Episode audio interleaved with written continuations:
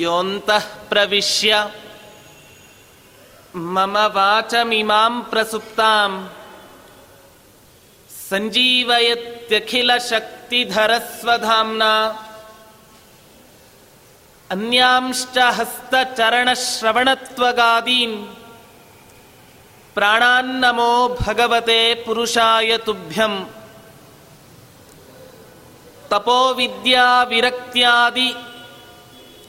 ತಪೋ ಗುಣಶಾಲಿನಃ ವಿಶ್ವೇಶತೀರ್ಥ ಶ್ರೀಪಾದಾನ್ ವಂದೇ ವಿದ್ಯಾ ಗುರುನ್ ಮಮ ಶ್ರೀಗುರುಭ್ಯೋ ನಮಃ. ಹರಿ ಓಂ. ನಿನ್ನೆಯ ದಿನ ಈ ಮಧ್ವಾಚಾರ್ಯರು ಜನರ ಕಣ್ಣಿಗೆ ಕಾಣಿಸದೇ ಇರುವಂತಹ ದೊಡ್ಡ ಬದರಿ ಕ್ಷೇತ್ರಕ್ಕೆ ಪ್ರಯಾಣವನ್ನ ಮಾಡಿ ಆ ಆಶ್ರಮದಲ್ಲಿ ಇದ್ದ ಆ ವೇದವ್ಯಾಸ ದೇವರು ನರನಾರಾಯಣ ರೂಪಿ ಪರಮಾತ್ಮ ಇವರ ಹತ್ತಿರ ಸಂಭಾಷಣೆಯನ್ನ ನಡೆಸಿ ಹೇಳ್ತಾ ಇದ್ರು, ಕಲಿಯುಗದಲ್ಲಿ ಇರುವ ಯಾವ ಜನರೂ ಕೂಡ ತತ್ವಜ್ಞಾನಕ್ಕೆ ಯೋಗ್ಯರಾದ ಯೋಗ್ಯರಾದವರು ಯಾರೂ ಕೂಡ ಇಲ್ಲ. ಆದ್ದರಿಂದ ಅಯೋಗ್ಯರಿಗೆ ತತ್ವವನ್ನ ಉಪದೇಶ ಮಾಡಿದರೆ ಆ ತತ್ವ ಯಜ್ಞದ ಹವಿಸ್ಸನ್ನ ಮುಟ್ಟಿದ ನಾಯಿ ಯಾವ ರೀತಿ ಯಜ್ಞದ ಹವಿಸ್ಸನ್ನ ಮುಟ್ಟಿದಾಗ ಆ ಹವಿಸ್ಸು ಅಪವಿತ್ರ ಆಗತ್ತೋ ಅದರಂತೆ ಈ ತತ್ವವೂ ಕೂಡ ಅಪವಿತ್ರ ಆಗತ್ತೆ ಅಂತ ಹೇಳಿದಾಗ ಹೇಳ್ತಾರಂತೆ, ನಾರಾಯಣ ರೂಪಿ ಪರಮಾತ್ಮ ಹೇಳ್ತಾ ಇದ್ದಾನೆ, ಕಲಿಕಾಲ ಹೌದು. ಧರ್ಮ ಅನ್ನೋ ಹಸುವಿಗೆ ಕಲಿಕಾಲದಲ್ಲಿ ಒಂದೇ ಒಂದು ಪಾದ ಧರ್ಮ, ಮೂರು ಪಾದಗಳು ಕೂಡ ಅಧರ್ಮದಿಂದ ಕೂಡಿದರೂ ಕೂಡ ಕೆಲವೇ ಕೆಲವು ಸಜ್ಜನರು ಈ ಕಾಲದಲ್ಲಿಯೂ ಕೂಡ ಜಗತ್ತಿನಲ್ಲಿ ಇದ್ದಾರೆ. ತತ್ವವನ್ನೇ ಉಪದೇಶ ಮಾಡದೇ ಇದ್ದ ಪಕ್ಷದಲ್ಲಿ ಆ ಸಜ್ಜನರೆಲ್ಲರೂ ಕೂಡ ಆ ತತ್ವಜ್ಞಾನದಿಂದ ವಂಚಿತರಾಗಿ ಅಡ್ಡದಾರಿಯನ್ನು ಹಿಡುವ, ಹಿಡಿಯುವಂತಹ ಒಂದು ದೊಡ್ಡ ಪ್ರಸಂಗ ಇದೆ ಮಧ್ವಾಚಾರ್ಯರೇ. ಆದ್ದರಿಂದ ತಾವೇ ಏನಾದರೂ ಕೂಡ ಮಾಡಿ ಆ ಭೂಮಿಯಲ್ಲಿ ವಾಸವನ್ನ ಮಾಡಿ ತತ್ವಜ್ಞಾನವನ್ನು ಉಪದೇಶ ಮಾಡಬೇಕು ಅಂತ ಹೇಳಿದಾಗ, ಆ ವೇದವ್ಯಾಸ ದೇವರ ಆಜ್ಞೆಯ ಮೇರೆಗೆ ಆ ಮಧ್ವಾಚಾರ್ಯರು ಪುನಃ ಭೂಲೋಕಕ್ಕೆ ವಾಪಸ್ ಬರ್ತಾ ಇದ್ದಾರೆ. ವಾಪಸ್ ಬರ್ತಾ ಇರೋ ಸಂದರ್ಭದಲ್ಲಿ ಹೇಳ್ತಾ ಇದ್ದಾರೆ, ವೇದವ್ಯಾಸ ದೇವರನ್ನ ಬಿಟ್ಟು ಬರುವಂತಹ ಯಾವ ಒಂದು ವೇದನೆ ಇದೆ, ಆ ವೇದನೆ ಆ ಮಧ್ವಾಚಾರ್ಯರಿಗೆ ಆಗಲೇ ಇಲ್ಲ. ನಾತ್ಯಜತ್ ನೈಶನಾಥ ಭವತ್. ಈ ಮಧ್ವಾಚಾರ್ಯರು, ಆ ವೇದವ್ಯಾಸ ದೇವರು ನಾರಾಯಣ ರೂಪಿ ಪರಮಾತ್ಮನನ್ನ ಬಿಟ್ಟು ಬರಬೇಕಾದ್ರೆ ಮನಸ್ಸು ಕೇಳ್ತಾ ಇರಲಿಲ್ಲಂತೆ, ಬಿಟ್ಟು ಬಂದರೂ ಕೂಡ ಅವರ ಮನಸ್ಸು ಮಾತ್ರ ಆ ಪರಮಾತ್ಮನಲ್ಲಿಯೇ ನೆಟ್ಟಿತ್ತು ಅಂತ ಹೇಳ್ತಾರೆ. ನೋಡಿ, ನಾವೆಲ್ಲ ಈ ಪರಮಾತ್ಮನನ್ನು ಉಪಾಸನೆ ಮಾಡೋದು ಯಾವಾಗ? ಇಪ್ಪತ್ನಾಲ್ಕು ಗಂಟೆಯಲ್ಲಿ. ಒಂದು ಗಂಟೆನೋ? ಅಥವಾ ಎರಡು ಗಂಟೆನೋ? ಜಾಸ್ತಿ ಅಂತ ಹೇಳಿದರೆ ಆ ಪರಮಾತ್ಮನನ್ನು ನಾವು ಉಪಾಸನೆ ಮಾಡ್ತೇವೆ. ಆದ್ರೆ ಮಧ್ವಾಚಾರ್ಯರು ಹಾಗಲ್ಲ. ಮಧ್ವಾಚಾರ್ಯರು ಪರಮಾತ್ಮನನ್ನ ಸ್ಮರಣೆ ಮಾಡದೇ ಇರುವ ಒಂದು ಕ್ಷಣವೇ ಇಲ್ಲ. ನಾವು ದಿನಕ್ಕೆ ಒಂದು ಗಂಟೆಯೋ, ಎರಡು ಗಂಟೆಯೋ ಆ ಪರಮಾತ್ಮನ ಉಪಾಸನೆಯನ್ನೋ ಅಥವಾ ಪೂಜೆಯನ್ನೋ ಮಾಡಿದರೆ ಆ ಮಧ್ವಾಚಾರ್ಯರು ಪರಮಾತ್ಮನ ಆರಾಧನೆಯನ್ನು ಬಿಟ್ಟಿ, ಬಿಟ್ಟು ಇರುವ ಕ್ಷಣವೇ ಇಲ್ಲ. ಏಕಾಂತ ಭಕ್ತರಲ್ಲಿ ಅಗ್ರಗಣ್ಯನಾದಂತಹ ಮಹಾನುಭಾವರು ಆ ವಾಯುದೇವರು. ಅಂತಹ ವಾಯುದೇವರ ಅವತಾರ ಭೂತರೇ ಈ ಮಧ್ವಾಚಾರ್ಯರು. ಪರಶುಕ್ಲತ್ರಯರಲ್ಲಿ ಒಬ್ಬರಾದ ಈ ಮಧ್ವಾಚಾರ್ಯರೂ ಕೂಡ ಆ ಪರಮಾತ್ಮನನ್ನ ಸ್ಮರಿಸದೇ ಇರುವಂತಹ ಕ್ಷಣ ಇರ್ಲಿಕ್ಕುಂಟ. ಅದಕ್ಕೆ ಈ ಮಧ್ವಾಚಾರ್ಯ ಹೇಳಿದ್ದು, ಸಂತತಂ ಚಿಂತೆಯೇ ನಂತಂ, ಅಂತ್ಯಕಾಲೇ ವಿಶೇಷತಃ. ಸದಾಕಾಲ ಆ ಪರಮಾತ್ಮನ ನಾಮಸ್ಮರಣೆಯನ್ನೋ ಅಥವಾ ಅವನ ಪೂಜೆಯನ್ನೋ ನಾವು ಮಾಡ್ತಾನೇ ಇರಬೇಕಂತೆ. ಸಾಯ್ಬೇಕಾದರೆ ಇನ್ನೂ ವಿಶೇಷವಾಗಿ ಆ ಪರಮಾತ್ಮನ ಸ್ಮರಣೆ ಮಾಡಬೇಕು. ನೋಡಿ, ಸಾಯ್ಬೇಕಾದ್ರೆ ಇನ್ನೂ ವಿಶೇಷವಾಗಿ ಆ ಪರಮಾತ್ಮನ ಸ್ಮರಣೆ ಮಾಡಬೇಕು ಅಂತ ಯಾಕೆ ಹೇಳಿದ್ರು? ಸಾಯೋ ಕ್ಷಣದಲ್ಲಿ ಆ ಪರಮಾತ್ಮನ ಹೆಸರನ್ನ ಹೇಳಿದರೆ ಅಪ್ಪಿ ತಪ್ಪಿ ನೀವು ಮಾಡಿದ ಎಷ್ಟೋ ಪಾಪಗಳು ಪರಿಹಾರ ಆಗಿ ಯಾವ ಯಮದೂತರು ನಿಮ್ಮನ್ನು ಕರೆದುಕೊಂಡು ಹೋಗಲಿಕ್ಕೆ ಬಂದಿರ್ತಾರೆ, ಅವರನ್ನು ದೂರ ಸರಿಸಿ ವಿಷ್ಣುದೂತರಾದರೂ ಕೂಡ ಬಂದು ಕರೆದುಕೊಂಡು ಹೋಗ್ತಾರೋ ಎನ್ನೋ ಅನ್ನ ಆಸೆಯಿಂದ. ಅಜಾಮಿಳ, ಇಂಥ ಮಹಾನುಭಾವ, ದೈವ ಭಕ್ತ, ಅಂತಹ ದೈವ ಭಕ್ತನ ಕೂಡ ತನ್ನ ಹತ್ತನೇ ಮಗನಿಗೆ ಅಪ್ಪಿ ತಪ್ಪಿ ನಾರಾಯಣ ಅಂತ ಹೆಸರನ್ನು ಇಟ್ಟಿದ್ದ. ಎಂಬತ್ತು ವರ್ಷಗಳ ಕಾಲ ಪಾಪ ಕರ್ಮವನ್ನ ಆಚರಣೆ ಮಾಡಿದರೂ ಕೂಡ ಆ ಅಜಾಮಿಳ ತನ್ನ ಕೊನೆಯ ಮಗನಿಗೆ ನಾರಾಯಣ ಅನ್ನೋ ಒಂದೇ ಒಂದು ಹೆಸರನ್ನು ಇಟ್ಟಿದ್ರಿಂದ ಆ ನಾಮಸ್ಮರಣೆಯಿಂದ ಆ ಅಜಾಮಿಳ ನರಕಲೋಕದಿಂದ ಪಾರಾದ. ಮಧ್ವಾಚಾರ್ಯರ ಕೃಷ್ಣ ಮೃತ ಮಹಾರಣವ ಗ್ರಂಥದಲ್ಲಿ ಒಂದು ಮಾತನ್ನು ಹೇಳ್ತಾರೆ, ನಾಮ್ನೋಸ್ತಿ ಯಾವತಿ ಶಕ್ತಿ ಪಾಪ ನಿರ್ಹರಣೆ ಹರೇಹೇ, ತಾವತ್ ಕರ್ತುಂ ನ ಶಕ್ಯೇತ. ಪರಮಾತ್ಮನ ನಾಮಸ್ಮರಣೆಗೆ ಎಷ್ಟು ಶಕ್ತಿ ಇದೆ ಅಂತ ಹೇಳಿದ್ರೆ, ಅಷ್ಟು ಪಾಪವನ್ನು ಕೂಡ ಮಾಡ್ಲಿಕ್ಕೆ ಸಾಧ್ಯ ಇಲ್ಲಂತೆ ಆ ವಿಷ್ಣು ಭಕ್ತ.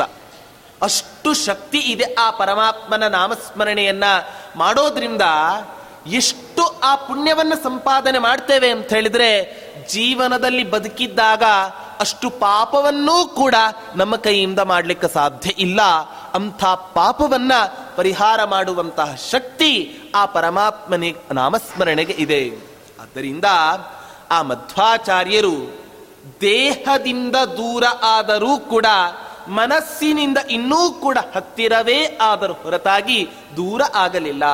ಇಂತಹ ಆ ಮಧ್ವಾಚಾರ್ಯರು ವೇದವ್ಯಾಸ ದೇವರನ್ನ ಬಿಟ್ಟು ಆ ಭೂಮಿಗೆ ಬರ್ತಾ ಇದ್ದಾರೆ. ಬರ್ತಾ ಇದ್ದಾಗ ಅನೇಕ ರೀತಿಯಾಗಿ ಆ ಎಲ್ಲ ಜನರಿಗೂ ಕೂಡ ಸಂಚಾರದ ಮಧ್ಯದಲ್ಲಿ ಅನುಗ್ರಹವನ್ನ ಮಾಡ್ತಾ ಇದ್ದಾರಂತೆ ಈ ಮಧ್ವಾಚಾರ್ಯರು. ಇಂಥ ಈ ಮಧ್ವಾಚಾರ್ಯರು ವೇದವ್ಯಾಸ ದೇವರು ರಚಿಸಿದ ಯಾವ ವೇದಾರ್ಥ ನಿರ್ಣಾಯಕವಾದ ಪರವಿದ್ಯಾ ಅನ್ನೋ ಹೆಸರಿನಿಂದಲೇನೆ ಪ್ರಸಿದ್ಧವಾದ ಯಾವ ಬ್ರಹ್ಮಸೂತ್ರಗಳು ಇದ್ದಾವೆ, ಅಂಥ ಬ್ರಹ್ಮಸೂತ್ರಗಳಿಂದ ಆ ಬ್ರಹ್ಮಸೂತ್ರಗಳಿಗೆ ಈ ಮಧ್ವಾಚಾರ್ಯರು ಭಾಷ್ಯವನ್ನ ರಚನೆ ಮಾಡಿದರು ಅಂತ ಹೇಳ್ತಾ ಇದ್ದಾರೆ. ಹೇಗಿದೆ ಆ ಭಾಷ್ಯ ಅನ್ನೋದನ್ನ ನಾರಾಯಣ ಪಂಡಿತಾಚಾರ್ಯರು ವರ್ಣನೆ ಮಾಡ್ತಾ ಇರ್ತಾರೆ. ಕೆಲವರೆಲ್ಲ ವಿದ್ವಾಂಸರು ಹೇಳ್ತಾ ಇರ್ತಾರೆ, ಏನಂತ? ಶಾಸ್ತ್ರ ಅನ್ನೋ ಶಬ್ದ ಏನಿದೆ, ಈ ಶಬ್ದವೇ ಜನಸಾಮಾನ್ಯರಿಗೆ ಅರ್ಥ ಆಗದೇ ಇರುವಂತಹ ಒಂದು ಶಬ್ದ ಅಂತ ಹೇಳಿ. ಅದರ ಮಧ್ವಾಚಾರ್ಯರು ರಚನೆ ಮಾಡಿದ ಆ ಬ್ರಹ್ಮಸೂತ್ರ ಭಾಷ್ಯ ಹೇಗಿದೆ ಅನ್ನೋದನ್ನ ನಾರಾಯಣ ಪಂಡಿತಾಚಾರ್ಯ ಹೇಳ್ತಾರೆ.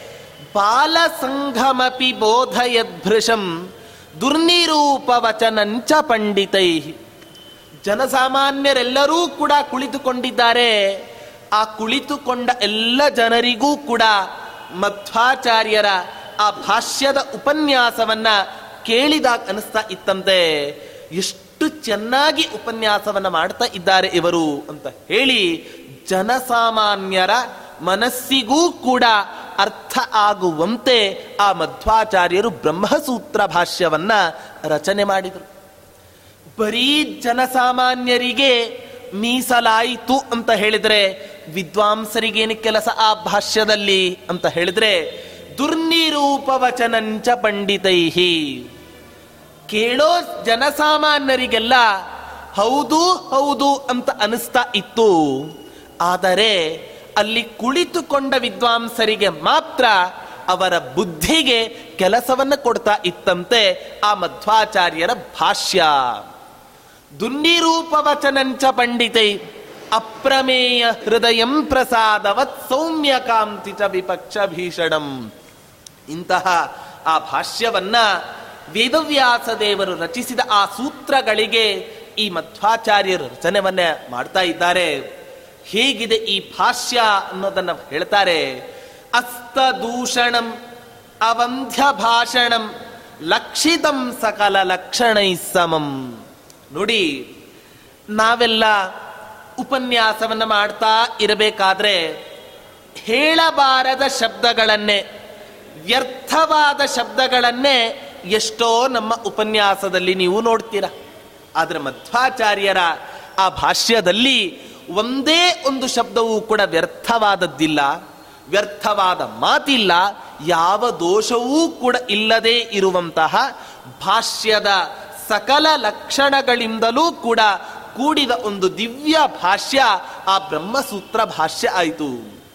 ಹೇಳ್ತಾರೆ, ಭಾಷ್ಯದ ಲಕ್ಷಣವನ್ನ ಶಾಸ್ತ್ರಕಾರರು ಹೇಳ್ತಾರೆ, ಸೂತ್ರಾರ್ಥೋ ವರ್ಣ್ಯತೆ ಯತ್ರ ಪದೈ ಸೂತ್ರಾನುಕಾರಿಭಿ.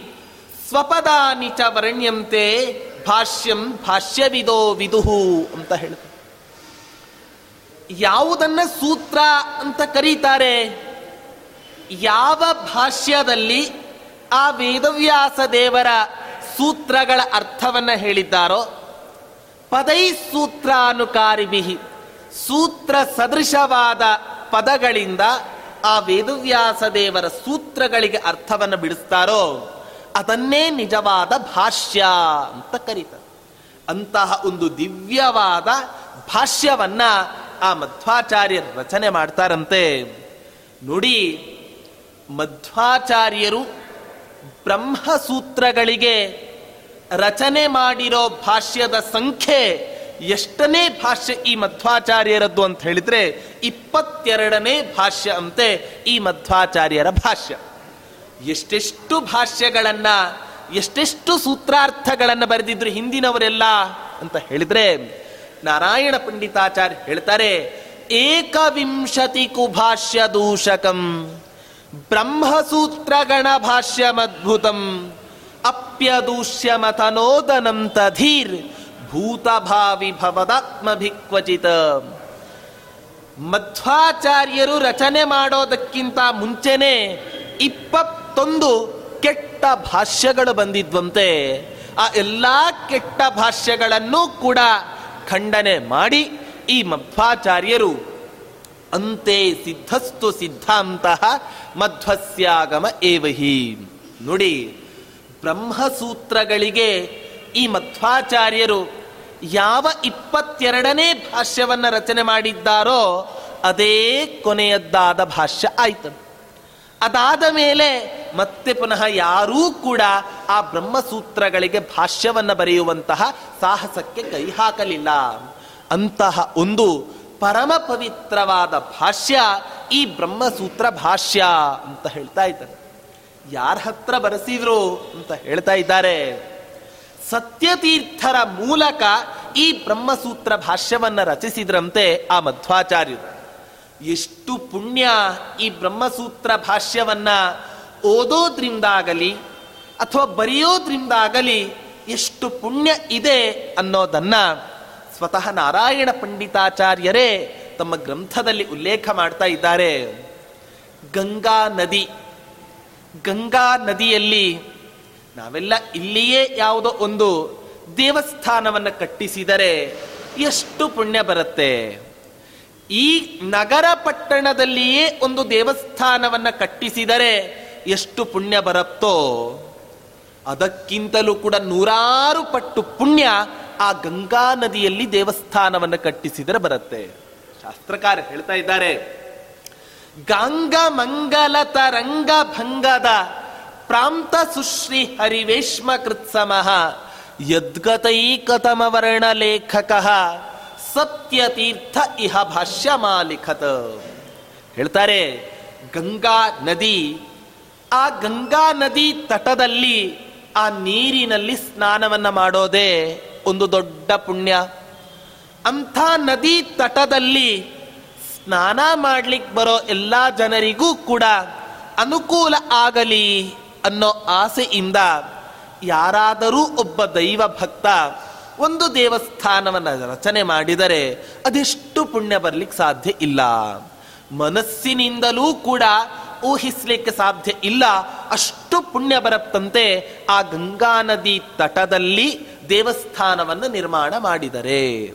ಎಷ್ಟು ಪುಣ್ಯ ಬರತ್ತೋ ಅಷ್ಟು ಪುಣ್ಯ ಈ ಬ್ರಹ್ಮಸೂತ್ರ ಭಾಷ್ಯದ ಒಂದು ಅಕ್ಷರವನ್ನು ಬರೆದ್ರೆ ಬರುತ್ತೆ ಅಂತ ಹೇಳಿದರೆ ಇಡೀ ಸಮಗ್ರ ಭಾಷ್ಯವನ್ನು ಬರೆದ ಆ ಸತ್ಯತೀರ್ಥರಿಗೆ ಅದೆಷ್ಟು ತಾನೇ ಪುಣ್ಯ ಬಂದಿರಲಿಕ್ಕಿಲ್ಲ. ಅದರಿಂದ ಅಂಥ ಅತ್ಯಂತ ಪುಣ್ಯಕರವಾದ ಕೆಲಸವನ್ನ ಆ ಮಧ್ವಾಚಾರ್ಯರು ಸತ್ಯತೀರ್ಥರಿಗೆ ವಹಿಸಿ, ಸತ್ಯತೀರ್ಥರ ಮೂಲಕ ಆ ಮಧ್ವಾಚಾರ್ಯರು ಈ ಬ್ರಹ್ಮಸೂತ್ರ ಭಾಷ್ಯವನ್ನ ರಚಿಸಿದರು ಅಂತ ಹೇಳ್ತಾ ಇದ್ದಾರೆ. ಯಾಕೆ ಅಷ್ಟು ಪ್ರೀತಿ? ಈ ಸತ್ಯತೀರ್ಥರ ಮೇಲೆ ಅಂತ ಹೇಳಿದ್ರೆ, ಈ ಸತ್ಯತೀರ್ಥರು ಆ ಮಧ್ವಾಚಾರ್ಯರ ಹತ್ತಿರ ಮೂರು ಸಲ ಐತರೇಯೋಪನಿಷತ್ತಿನ ಪಾಠವನ್ನು ಶ್ರವಣ ಮಾಡಿದ್ರು. ನಾವೆಲ್ಲ ಒಂದು ಸಲ ಪಾಠವನ್ನು ಕೇಳಿದ್ರೇನೆ ಅದೆಷ್ಟು ದೊಡ್ಡ ವಿಜೃಂಭಣೆಯಿಂದ ಮಂಗಳ ಏನು, ಊಟ ಏನು, ಅದೆಲ್ಲ ಮಾಡ್ತೇವೆ. ಪಾಠ ಸರಿಯಾಗಿ ಕೇಳಿರ್ತೇವೋ, ಬಿಡ್ತೇವೋ, ಅದು ಎರಡನೇ ಮಾತು. ಮಂಗಳ ಅಂತೂ ನಾನು ಮಂಗಳ ಮಾಡಿದೆ ಅನ್ನೋ ಹೆಸರನ್ನೇ ಗಿಟ್ಟಿಸೋದಕ್ಕೋಸ್ಕರ ಆದರೂ ಕೂಡ ವೈಭವದಿಂದ ನಾವೆಲ್ಲ ಮಂಗಳವನ್ನು ಮಾಡ್ತೇವೆ. ಮಧ್ವಾಚಾರ್ಯರ ಶಿಷ್ಯರಾದ ಆ ಸತ್ಯತೀರ್ಥರು ಅವರ ಮೂಲಕ ಮೂರು ಸಲ ಐತರೆಯೋಪನಿಷತ್ತಿನ ಪಾಠವನ್ನು ಕೇಳಿದಂತಹ ಮಹಾನುಭಾವರು ಆ ಸತ್ಯತೀರ್ಥರು. ಅಂತಹ ಸತ್ಯತೀರ್ಥರ ಮೂಲಕ ಆ ಮಧ್ವಾಚಾರ್ಯರು ಆ ಭಾಷ್ಯವನ್ನ ರಚಿಸ್ತಾರಂತೆ, ಭಾಷ್ಯವನ್ನ ಬರೆಸ್ತಾರಂತೆ. ಹೀಗೆ ಆ ಬ್ರಹ್ಮಸೂತ್ರ ಭಾಷ್ಯವನ್ನು ರಚನೆ ಮಾಡಿದ ನಂತರ ಆ ಮಧ್ವಾಚಾರ್ಯರು ಗೋದಾವರಿ ನದಿ ಪ್ರಾಂತ್ಯಕ್ಕೆ ಆ ಮಧ್ವಾಚಾರ್ಯರ ಸಂಚಾರವನ್ನು ಬೆಳೆಸ್ತಾರೆ. ಯಾಕೆ ಅಲ್ಲಿ ಅಂತ ಹೇಳಿದ್ರೆ, ನೋಡಿ, ದಕ್ಷಿಣ ಕಾಶಿ ಅಂತ ಪ್ರಸಿದ್ಧವಾಗಿತ್ತಂತೆ, ಆ ಉತ್ತರ ದಿಕ್ಕಿನ ಆರಂಭ ಆ ಗೋದಾವರಿ ನದಿ ಪ್ರಾಂತ್ಯದಿಂದ ಆರಂಭ ಆಗುತ್ತೆ. ಅದು ಒಂದು ದೊಡ್ಡ ಕಾಶಿ ಅಂತ ವಿದ್ಯಾ ಕಾಶಿ ಅಂತ ಪ್ರಸಿದ್ಧವಾಗಿತ್ತಂತೆ ಆ ಗೋದಾವರಿ ನದಿ ಪ್ರಾಂತ ಆದರೆ ಎಂಥ ಒಂದು ದೈವ, ದುರ್ದೈವ ಅಂತ ಹೇಳಿದ್ರೆ, ಅಲ್ಲಿ ಇರೋ ಪಂಡಿತರೆಲ್ಲರೂ ಕೂಡ ತಮ್ಮ ಹತ್ತಿರ ಇರೋ ವಿದ್ಯೆಯನ್ನ ಮಾರಾಟಕ್ಕೆ ಇಟ್ಟುಕೊಂಡು ಬಿಟ್ಟಿದ್ರು ಏನಂತ? ಪ್ರಾಜ್ಞವಿತ್ತಮಯಮಾಪ್ತುಮಾಗತೈ. ಅಲ್ಲಿ ಇರೋ ಎಲ್ಲ ವಿದ್ವಾಂಸರು ಕೂಡ ಇಷ್ಟ ಹಣ ಕೊಟ್ರೆ ಪಾಠ ಹೇಳ್ತೇನೆ. ಇಲ್ಲದೆ ಹೋದರೆ ನಾನು ಪಾಠವನ್ನ ಹೇಳಲಾರೆ ಅಂತ ಹೇಳಿ ಎಲ್ಲ ಶಿಷ್ಯರಿಗೂ ಕೂಡ ಏನು ಮಾಡ್ತಾ ಇದ್ರು ಅವರ ಹತ್ರ ಹೆದರಿಸಿ ಹೆದರಿಸಿಕೊಂಡು ಶಿಷ್ಯರ ಹತ್ತಿರ ದುಡ್ಡನ್ನು ಕೀಳ್ತಾ ಇದ್ರಂತೆ. ಅಲ್ಲಿ ಇರೋ ವಿದ್ವಾಂಸರೆಲ್ಲರೂ ಕೂಡ. ಅಂತಹ ವಿದ್ವಾಂಸರ ಹತ್ತಿರ ಈ ಮಧ್ವಾಚಾರ್ಯರು ವಾಕ್ಯಾರ್ಥವನ್ನು ನಡೆಸೋದಕ್ಕೋಸ್ಕರ ಅಂತ ಹೋಗ್ತಾರಂತೆ. ವಾಕ್ಯಾರ್ಥವನ್ನು ನಡೆಸ್ಲಿಕ್ಕೆ ಹೋದಾಗ ಅದ್ಭುತವಾದ ಆ ವಾಕ್ಯಾರ್ಥದಲ್ಲಿ ಇಡೀ ಆಗಿನ ಕಾಲದಲ್ಲಿ ಅದ್ವೈತಿಗಳಲ್ಲೇ ದೊಡ್ಡ ದಿಗ್ಧಂತಿ ಪಂಡಿತರಾದಂಥ ಮಹಾನುಭಾವರು ಶೋಭನ ಭಟ್ಟರು ಇವತ್ತಿನ ದಿನ ನಮ್ಮ ಇಡೀ ಮಾಧ್ವ ಯತಿ ಪರಂಪರೆಗೆ ಮೂಲ ಪುರುಷರಾದಂಥ ಮಹಾನುಭಾವರು ಆ ಪದ್ಮನಾಭ ತೀರ್ಥರು. ಆ ಪದ್ಮನಾಭ ತೀರ್ಥರೇ ಪೂರ್ವಾಶ್ರಮದಲ್ಲಿ ಶೋಭನ ಭಟ್ಟರಾಗಿದ್ರು ಅಂತ ಹೇಳ್ತಾರೆ. ನೋಡಿ ಈ ಮಧ್ವಾಚಾರ್ಯರ ಆ ವಾದದ ಸರಣಿ, ಅವರ ಸಿದ್ಧಾಂತದ ಪ್ರಮೇಯ ಇವೆಲ್ಲವನ್ನೂ ಕೂಡ ಕಂಡು ಆ ಶೋಭನ ಭಟ್ಟರಿಗೆ ಅನಿಸಿತ್ತಂತೆ, ನಾನು ಓದ್ತಾ ಇರೋದು ತಪ್ಪು ಅಂತ ಹೇಳಿ ಇಡೀ ಮಧ್ವಾಚಾರ್ಯರ ಸಿದ್ಧಾಂತವನ್ನ ಆ ಮಧ್ವಾಚಾರ್ಯರ ಮೂಲಕ ಅವರು ಶ್ರವಣವನ್ನ ಮಾಡ್ತಾ ಹೋದರಂತೆ ಆ ಶೋಭನ ಭಟ್ಟರು. ಏನು ಮಾಡಿದ್ರು ಅಂತ ನಾರಾಯಣ ಪಂಡಿತಾಚಾರ್ಯ ಹೇಳ್ತಾರೆ, ಎಲ್ಲಿಗೆ ಹೋಗಲಿ ಈ ಮಧ್ವಾಚಾರ್ಯರು ಎಲ್ಲಿಗೆ ಹೋಗಲಿ? ಹೋಗೋದಕ್ಕಿಂತ ಮುಂಚೆ ಈ ಶೋಭನ ಭಟ್ಟರು ಮಧ್ವಾಚಾರ್ಯರ ಮಹಿಮೆ, ಅವರು ರಚಿಸಿದ ಶಾಸ್ತ್ರಗಳ ಮಹಿಮೆಯನ್ನು ಕೊಂಡಾಡ್ತಾ ಇಡೀ ಪುಣ್ಯವನ್ನು ಸಂಪಾದನೆ ಮಾಡ್ತಾ ಇದ್ರಂತೆ ಆ ಶೋಭನ ಭಟ್ಟರು. ಹೇಳ್ತಾರೆ, ಇಂಥ ಒಂದು ಉತ್ತಮವಾದ ಕಥೆಯನ್ನು ಹೇಳ್ತಾರೆ ಆ ಶೋಭನ ಭಟ್ಟರು ಅಂತ ಹೇಳಿದ್ರೆ, ಯಾರೋ ಒಬ್ಬ ಮೂರ್ಖ, ಅವನು ಸುಣ್ಣದ ಕಲ್ಲನ್ನ ಕುಟ್ಟಿ ಪುಡಿ ಮಾಡುವಂತಹ ವ್ಯಕ್ತಿ. ಆ ವ್ಯಕ್ತಿ ಏನು ಮಾಡ್ತಾನೆ ಅಂತ ಹೇಳಿದ್ರೆ, ಅಂತಹ ವ್ಯಕ್ತಿಯ ಕೈಗೆ ಬಲಮುರಿ ಶಂಖ ಆ ವ್ಯಕ್ತಿಯ ಕೈಗೆ ಸಿಗತ್ತೆ. ಸುಣ್ಣದ ಕಲ್ಲನ್ನ ಕುಟ್ಟಿ ಪುಡಿ ಮಾಡುವಂತಹ ಆ ವ್ಯಕ್ತಿಯ ಕೈಗೆ ಶಂಖ ಸಿಕ್ರೇನು, ಸುಣ್ಣದ ಕಲ್ಲು ಸಿಕ್ರೇನು, ಕುಟ್ಟಿ ಪುಡಿ ಮಾಡುವಂತಹ ಕೆಲಸವೇ ಕಾಯಕವೇ ಅವನದು. ಅವನ ಕೈಗೆ ಆ ಬಲಮುರಿ ಶಂಖ ಸಿಗತ್ತಂತೆ ಸಿಕ್ಕಾಗ ಕುಟ್ತಾನೆ, ಪುಡಿ ಮಾಡ್ತಾನೆ ಮಾಡ್ತಾನೆ. ಏನಾದರೂ ಕೂಡ ಆ ಶಂಖ ಮಾತ್ರ ಪುಡಿ ಆಗ್ತಾನೆ ಇಲ್ಲ. ಕೊನೆಗೆ ಏನು ಮಾಡ್ತಾನೆ? ಇದು ಸುಣ್ಣದ ಕಲ್ಲು ಅಂತ ಹೇಳಿ ಯಾರೋ ನನಗೆ ಮೋಸವನ್ನ ಮಾಡಿದ್ದಾರೆ ಅಂತ ತಿಳಿದು ಅವ ಏನ್ ಮಾಡ್ತಾನೆ? ಆ ಶಂಖವನ್ನೇ ಬಿಸಾಡಿ ಬಿಡ್ತಾನಂತೆ, ಆ ಬಲಮುರಿ ಶಂಖವನ್. ಇವನನ್ ಏನು ಅಂತ ಹೇಳಬೇಕು? ಬಲಮುರಿ ಶಂಖದಲ್ಲಿ ಸಾಕ್ಷಾತ್ ಲಕ್ಷ್ಮೀದೇವಿಯ ಸನ್ನಿಧಾನ ತುಂಬಿ ತುಳುಕ್ತಾ ಇರುತ್ತೆ ಅಂತ ಶಾಸ್ತ್ರ ಹೇಳುತ್ತೆ. ನೋಡಿ ಶಂಖದವನ್ನ ಯಾವತ್ತೂ ಕೂಡ ಸಾಲಿಗ್ರಾಮ ಶಿಲೆಗಳಿಗಾಗಲಿ, ಪರಮಾತ್ಮನ ವಿಗ್ರಹಗಳಿಗಾಗಲಿ ಎಡಮುರಿ ಶಂಖದಿಂದಲೇ ನಾವು ಅಭಿಷೇಕವನ್ನು ಮಾಡ್ತೇವೆ ಹೊರತು ಬಲಮುರಿ ಶಂಖದಿಂದ ನಾವು ಅಭಿಷೇಕವನ್ನು ಮಾಡೋ ಸಂಪ್ರದಾಯ ಇಲ್ಲ. ಹಾಗಾದ್ರೆ ಏನು ಮಾಡಬೇಕಾ ಬಲಮುರಿ ಶಂಖವನ್ನ ಅಂತ ಹೇಳಿದ್ರೆ ಸಾಲಿಗ್ರಾಮ ಶಿಲೆಗಳ ಒಟ್ಟಿಗೆ ಇಟ್ಟು ಆ ಬಲಮುರಿ ಶಂಖಕ್ಕೂ ಕೂಡ ಅಭಿಷೇಕಾದಿಗಳನ್ನು ಮಾಡಬೇಕು ಅಂತ ಹೇಳಿದ್ರು ಅಷ್ಟು ದಿವ್ಯ ಲಕ್ಷ್ಮಿಯ ಸನ್ನಿಧಾನ ಆ ಬಲಮುರಿ ಶಂಖದಲ್ಲಿ ಇರುತ್ತೆ ಅಂತ ಹೇಳ್ತಾರೆ. ಅಂಥ ಶಂಖವನ್ನ ಸುಣ್ಣದ ಕಲ್ಲನ್ನ ಕುಟ್ಟಿ ಪುಡಿ ಮಾಡುವಂತಹ ವ್ಯಕ್ತಿ ಬಿಸಾಡಿ ಬಿಡ್ತಾನೆ. ಇವನನ್ನು ಏನಂತ ಹೇಳಬೇಕು? ದೊಡ್ಡ ಮೂರ್ಖ ಅಂತ ಹೇಳಬೇಕು. ಆದರೆ ಆ ಶಂಖದ ಮಹತ್ವವನ್ನ ತಿಳಿದ ಯಾವನೋ ಒಬ್ಬ ದೊಡ್ಡ ವ್ಯಾಪಾರಿ ಬಿದ್ದ ಆ ಶಂಖವನ್ನ ತೆಗೆದುಕೊಂಡು ಅವನೇನ್ ಮಾಡ್ತಾನೆ? ಸ್ವಲ್ಪ ದುಡ್ಡಿಗೆ ಅವನೇನ್ ಮಾಡ್ತಾನೆ? ಆ ಶಂಖವನ್ನ ಮಾರ್ತಾನೆ. ನಾವೆಲ್ಲ ನೋಡೋದಿಲ್ವಾ ಇವತ್ತಿನ ದಿನ? ಅಲ್ಲಿಂದ ಸಾಲಿಗ್ರಾಮ ಅಂತ ತರ್ತಾರೆ. ಅದ್ ಸಾಲಿಗ್ರಾಮ ಹೌದೋ ಅಲ್ಲವೋ ನಮಗ್ ಗೊತ್ತೇ ಇರೋದಿಲ್ಲ. ಅಂಥ ಸಾಲಿಗ್ರಾಮವನ್ನ ಮಾರೋದು ಅಕ್ಷಮ್ಯ ಅಪರಾಧ. ದುಡ್ಡು ಕೊಟ್ಟು ತಗೊಳ್ಳೋದು ಕೂಡ ಅಷ್ಟೇ ಅಕ್ಷಮ್ಯ ಅಪರಾಧ ಅಂತ ಹೇಳ್ತಾರೆ. ಅದರಂತೆ ಆ ವ್ಯಾಪಾರಿಯು ಕೂಡ ಆ ಬಲಮುರಿ ಶಂಖವನ್ನು ಏನು ಮಾಡ್ತಾನೆ ಅಂತ ಹೇಳಿದ್ರೆ ಸ್ವಲ್ಪ ದುಡ್ಡಿಗೆ ವ್ಯಾಪಾರವನ್ನು ಮಾಡಿ ಹಣವನ್ನ ಗಳಿಸಿಕೊಳ್ತಾನಂತೆ ಆ ವ್ಯಾಪಾರಿ. ಇವನನ್ನೇನಂತ ಹೇಳಬೇಕು? ಅವನಿಗಿಂತಲೂ ಕೂಡ ಸ್ವಲ್ಪ ವಾಸಿ ಅಷ್ಟೇ. ಆದರೆ ಆ ವ್ಯಾಪಾರಿ ಹತ್ರ ಶಂಖವನ್ನು ತೆಗೆದುಕೊಂಡವ ಯಾರು? ಅಂತ ಹೇಳಿದ್ರೆ ಒಬ್ಬ ರಾಜ ಆ ವ್ಯಾಪಾರಿಯ ಹತ್ತಿರ ಶಂಖವನ್ನ ತೆಗೆದುಕೊಳ್ತಾನೆ ರಾಜ ತೆಗೆದುಕೊಂಡು ಏನು ಮಾಡ್ತಾನೆ? ತನ್ನ ಆಸ್ಥಾನದಲ್ಲಿ ಪ್ರತಿನಿತ್ಯವೂ ಕೂಡ ಆ ಬಲಮುರಿ ಶಂಖವನ್ನು ಇಟ್ಟು ಪೂಜೆ ಮಾಡಿ ಇಹದಲ್ಲಿಯೂ ಕೂಡ ಸಕಲ ಸೌಭಾಗ್ಯ ಸಂಪತ್ತನ್ನು ಹೊಂದಿದ. ಲೋ, ಮುಂದೆ ಸತ್ತ ಮೇಲೂ ಕೂಡ ಉತ್ತಮ ಗತಿಯನ್ನು ಹೊಂತಾನಂತ ಆ ರಾಜ ಅಂತ ಹೇಳ್ತಾರೆ. ಹೀಗೆ ಆ ಬಲಮುರಿ ಶಂಖದ ಕಥೆಯನ್ನು ಹೇಳ್ತಾ ಆ ಶೋಭನ ಭಟ್ಟರು ಹೇಳ್ತಾರೆ, ಅದೇ ರೀತಿ ಮನುಷ್ಯನಾಗಿ ಹುಟ್ಟಿದಾಗಲೂ ಕೂಡ ಆಚಾರ್ಯ ಮಧ್ವರ ಶಾಸ್ತ್ರವನ್ನು ಓದಲಿಕ್ಕೆ ಸಿಗೋದು ತುಂಬಾ ವಿರಳ ಅಂತ ಹೇಳ್ತಾರೆ. ಆ ಶೋಭನ ಭಟ್ಟರು ಹೇಳ್ತಾ ಇದ್ದಾರೆ, ಮನುಷ್ಯನಾಗಿ ಹುಟ್ಟಿ ಈ ಮಧ್ವಾಚಾರ್ಯರ ಶಾಸ್ತ್ರವನ್ನು ಓದಲಿಕ್ಕೆ ಅವಕಾಶ ಇದ್ದರೂ ಕೂಡ ಯಾರು ಈ ಶಾಸ್ತ್ರವನ್ನು ಅಧ್ಯಯನ ಮಾಡೋದೇ ಇಲ್ಲವೋ, ಸುಣ್ಣದ ಕಲ್ಲನ್ನು ಕುಟ್ಟಿ ಪುಡಿ ಮಾಡುವಂತಹ ವ್ಯಕ್ತಿ ಬಲಮುರಿ ಶಂಖವನ್ನ ಯಾವ ರೀತಿ ಪುಡಿ ಮಾಡಲಿಕ್ಕೆ ಪ್ರಯತ್ನವನ್ನು ಪಟ್ಟನೋ, ಅದೇ ರೀತಿ ಇವನೂ ಕೂಡ ಅಧಮನಾಗ್ತಾನೆ. ಆದರೆ ಯಾರೋ ಒಬ್ಬ ಈ ಮಧ್ವಾಚಾರ್ಯರ ಶಾಸ್ತ್ರವನ್ನ ಓದಿದರೆ ಇಷ್ಟು ಪುಣ್ಯ ಅಂತ ಯಾವನಿಗೆ ಗೊತ್ತಿರತ್ತೆ? ಅವನೇನು ಮಾಡ್ತಾನೆ? ಓದೋದನ್ನು ಓದ್ತಾನೆ. ಓದಿದ ಶಾಸ್ತ್ರವನ್ನು ಕೂಡ ಮಾರ್ಕೋತಾನೆ ಯಾರೋ? ಅವನು ಸ್ವಲ್ಪ ಮಧ್ಯಮ.